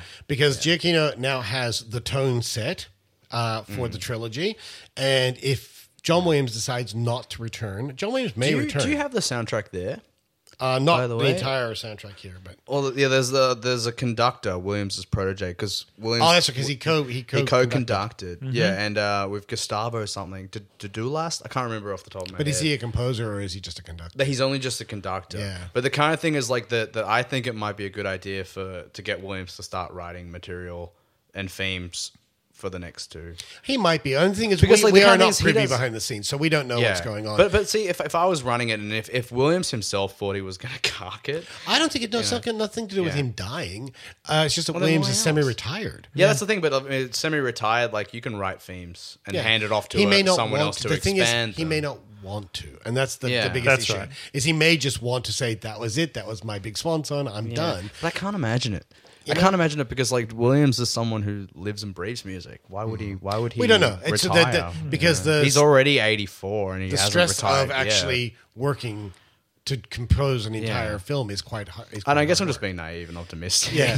You Look, are. I It's hope like- he- it's look, like I- he, I- he writes. He's a guy who I know a lot about him, and he's a guy that like he's a jazz man, and he he writes paper and pencil. I'm I am so with you. I really hope he comes back. I really hope he does all the Star Wars films. Hmm. Yeah.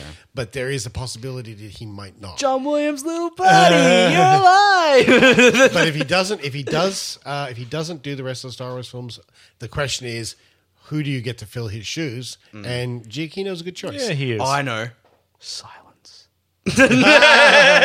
we go John. We go with George Lucas's original vision, classical music. Yeah, Yeah. yeah, yeah. Blue Danube. You know, Yeah. also Ivanhoe, also Sprach the main Zarathustra. theme from Ivanhoe. yeah, I, I guess Stanley Kubrick yeah. did it first. Tchaikovsky. Tchaikovsky. I don't know. You could just We are reuse going themes. to we are going to bring this to an end with our lists of five. I still feel like this. All right, I have five things in front of me. Have you got five things in front of you? Yes. All right. So, as a return to the list of five, we basically said what are our five, what are five favorite Star Wars moments. Once again, we should remind people that our list of five at Geek actually is never a top five list. It is just five things. So we're going to start with Dave. What are your five? What are five favorite Star Wars moments? Okay, this is a controversial one, but it's um, Anakin versus Obi Wan. I, I No, it's good. It's a good lightsaber I- fight.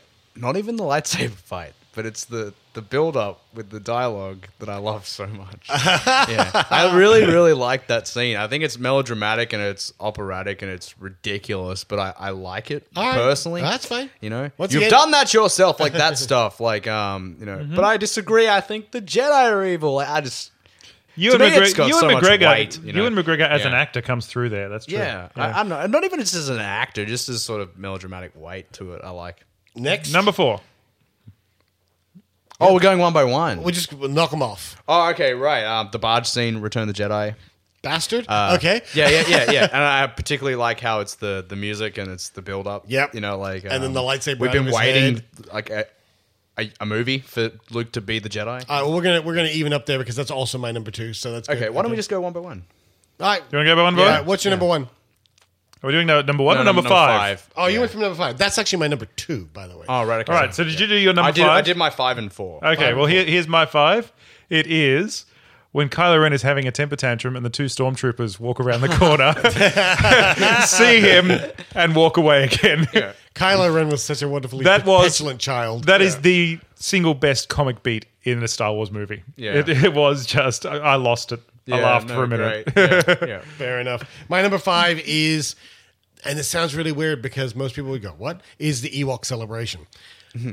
But Yep, the yep. original Ewok celebration, not the special edition, because I really like that track. Once again, John mm-hmm. Williams excelling himself. I Yeah. think the mm-hmm. Ewok celebration was a fabulous track, which was excised from the film in favor of a not so great track, um, and and the changed the tone of the film. All right, so, your number four was the sail barge. Yep. My number four, the Battle of Hoth.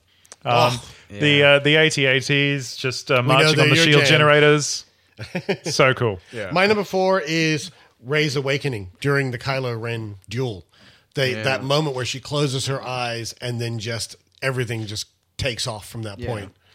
I wanted to put Force Awakens stuff. I didn't do any Force Awakens. I did one for That's all right. Well, Dave, number three. Yeah, um, it's the it's the trench run in A New Hope. It's just it, it's, Magical It's moment. perfect movie, mate. Perfect. Yeah. Um, particularly when Han comes in and saves the day. It's great. It's You're all clear, kid. let's do this thing and go home. But just the dun dun dun dun. dun, dun that's a Yeah. perfect movie. All right. Scene. You're number three. My number three, uh, second um, Force Awakens one made it to my top five, which is Poe in one shot taking out 10, a- 10 TIE fighters. Yeah, oh, yeah. Where he just Yeah. shows what a badass pilot Yeah, he and then- actually And is. taking out people on the ground at the And then same And Finn- time. take- yeah, that's Yeah. right. That's what right. does Finn say? He That's screams some outside. pilot. some Some pilot, pilot. Yeah, Yeah, yeah. But my God, he really is. That was Yeah. epic. And and uh, uh, Luke for Luke Lancaster, my my buddy, um, who's been on the show before, uh, informed me straight away after seeing it that he took out ten on the spot. He counted it. My number three is the final duel of Luke and Vader. That piece of music, That's that classical two. piece My of music two, that, yeah. that that Williams has written, and the operatic nature of that with Luke just going on and on and on repetitively with Yeah. him. It's an amazing. that piece. that duel is beautiful, Yeah. um, which is very close to my number two. My number two, because yours is the same, Mm-hmm. uh, is specifically Vader's turn to the light side. That moment Mm. when he's looking between the two and he just goes at the Emperor, Yeah. lifts him up above his head, and throws him down. It's there's something really, really pure and beautiful about him turning back to being Luke's father. Yep. Yeah. Uh, my number two is we're up to two, right? We're up to 2 Mm-hmm. Two. My number two is the barge battle. Yeah. But it's specifically the moment where the title of the film Return of the Jedi lives up to its name. That's exactly what it's I that picked moment. It's, for. it's that Yeah, build yeah, up. yeah. It's the lightsaber Yeah. jettisoning out of the top Yeah, of R2's yeah. head, Mhm. and it's, And it's Luke yeah. just cutting loose with that So green good. It's like, lightsaber. Bum. yeah, Bomb because you're waiting. You're waiting. You haven't heard the theme yet. You've, No. You know, you that's And you're waiting theme. for It's Lu- like, and you're is he a waiting for Jedi? Luke Is to he do a Jedi? something- He's so dark. You're waiting for Luke Yeah, to do yeah. something magical, Yeah. and he just does it. Yeah. Yeah, it's Mhm. And the fact that he gives Jabba that one last chance to surrender. Yeah, yeah, that's right. Yeah, yeah. All right, Dave Longo, what is your number one? Um, this is just a moment. I just it's it's such a small little moment, but for me, it's like It obviously matters to you. Yeah, it's um, it's when the Millennium Falcon escapes from the the Star Destroyer in Empire, right? Like not the whole sequence, but the the shot of it entering the asteroid, what Yep, they think yep. is the asteroid, and to me, what particularly makes it such a great moment is how the Millennium Falcon leaves the camera Yep. to Mm-hmm. rotate to to dive down in. I think it's I think it's the moment of the whole. It's saga. great how some individual shots can stick with you like that. Yeah, it's just the, forever the had actually the very impact. opening shot of Force Awakens is like that for me, where you see the the Imperial shuttles Oh, the just start to triangle. block Yeah, out yeah. the light. Yeah. And and also in once again in Empire, there's that shot which shows the Falcon do the flip, and you see it kick the overdrive in, and you see that Yeah. little burst of power Yeah, come out yeah. the back of it. Very it's cool. fantastic. And It's a hard thing to do. I mean, it's like I'll probably think differently in now. Okay. My number one, I originally wrote the Battle of Endor, but I decided that was too big, too broad, so I pulled it back to the speeder bike sequence. Yeah. Which, wow, what a piece of film! Like Yeah. uh, just the the movement, the feeling of movement in that, Yeah. is so vivid and so real. And you know, like I remember when I was younger, literally moving. You Yeah. know, like while you're watching it because you think like you're, you I'm going to hit the and, tree. you're wait- you and, know? you're wait- and you're waiting for the 3D conversion. Do you ever ever go on one of those like rocking horses, like in the park or Yeah. one of the Oh, springs yeah. and you're like, mm. Absolutely. yeah, I remember doing that. Yeah, And my number one, it can be summed up with just a couple of simple words. Which is, no, no, not those words. No. Mine can be summed up with the words, Yes, Addy. Luke, I am your father. yeah. I had Sorry, a feeling Dave. that was I coming. couldn't No, really- yeah. absolutely. Luke, I am your father. Oh, I've only ima- imagined that the I saw that at the cinema first Yeah, I run, know. and it, the power behind Obi Wan never told you what happened to your father. It's Mm-hmm. like it's like oh, here it comes. yeah, yeah, yeah, the answer to everything is about to happen. yeah. All right, that brings us to an end. I know that we could keep talking about Let's do the Star Wars trivia. and Force Awakens. We could keep talking about this for hours. We are well over the two. Are we doing? Are we doing the trivia? No. Nope. Oh, we don't even have time for five more minutes. we just gave them like two hours of trivia. I'll give you. One, yeah, yeah, yeah. I'll give you one question, last Dave. time. I'll give you one One question. How Yeah. did Darth Vader alter his deal with Lando Calrissian after freezing Han Solo in carbonite? alter his deal. Yep. Yeah, yeah, yeah. Uh, what's the the ABC's D's? I, I, I remember the scene. A. it's like he had um, Lando placed in prison. No. B. He ordered Chewbacca and Princess Leia to be taken to his ship. C. He took control of Cloud City. Or D. He left a garrison. He took control of Cloud City. Isn't that the answer? No. no, it's that he had ordered He Chewie ordered and Chewie and the Leia. princess taken to his ship. That's right. Oh, Pray I do not alter it further. It would be a pity if Yeah, I had that's- to leave that's a. what I thought. He said, Yeah. "Pity if I had to leave a garrison here." That's right. Yeah, fuck, sure, right. And on that note, that's been that has Goodbye. been that has been Yeah. geek, that has been geek actually. Geek actually Facebook still gonna What a fucking still gonna happen. What a Yes. bum Um, note to go we on. have we have people you, you getting a question wrong. uh, we have people there discussing what we thought were the big films of 2015 at the moment. Absolutely. Um, and um, Star Wars got mentioned, but uh, but uh, my my personal favorites were probably Kingsman and. Um, and Straight Outta Compton, both really good. Uh, Crimson Peak, best film of its type ever. But uh, yeah, like there was some great stuff Ex last year. Machina. And next year looks amazing. My God, Deadpool, Civil War, um, Justice, April Dawn of 8th. Justice. There's just one great thing coming after another. Rogue One. Rogue Yeah. One, more Star Wars. Hopefully, Twin Peaks. So um, come and come and talk to us. Absolutely. So that's facebook.com forward slash geek actually. Geekactually.com is still going to have content on there because remember, Nerd Corner is still coming out.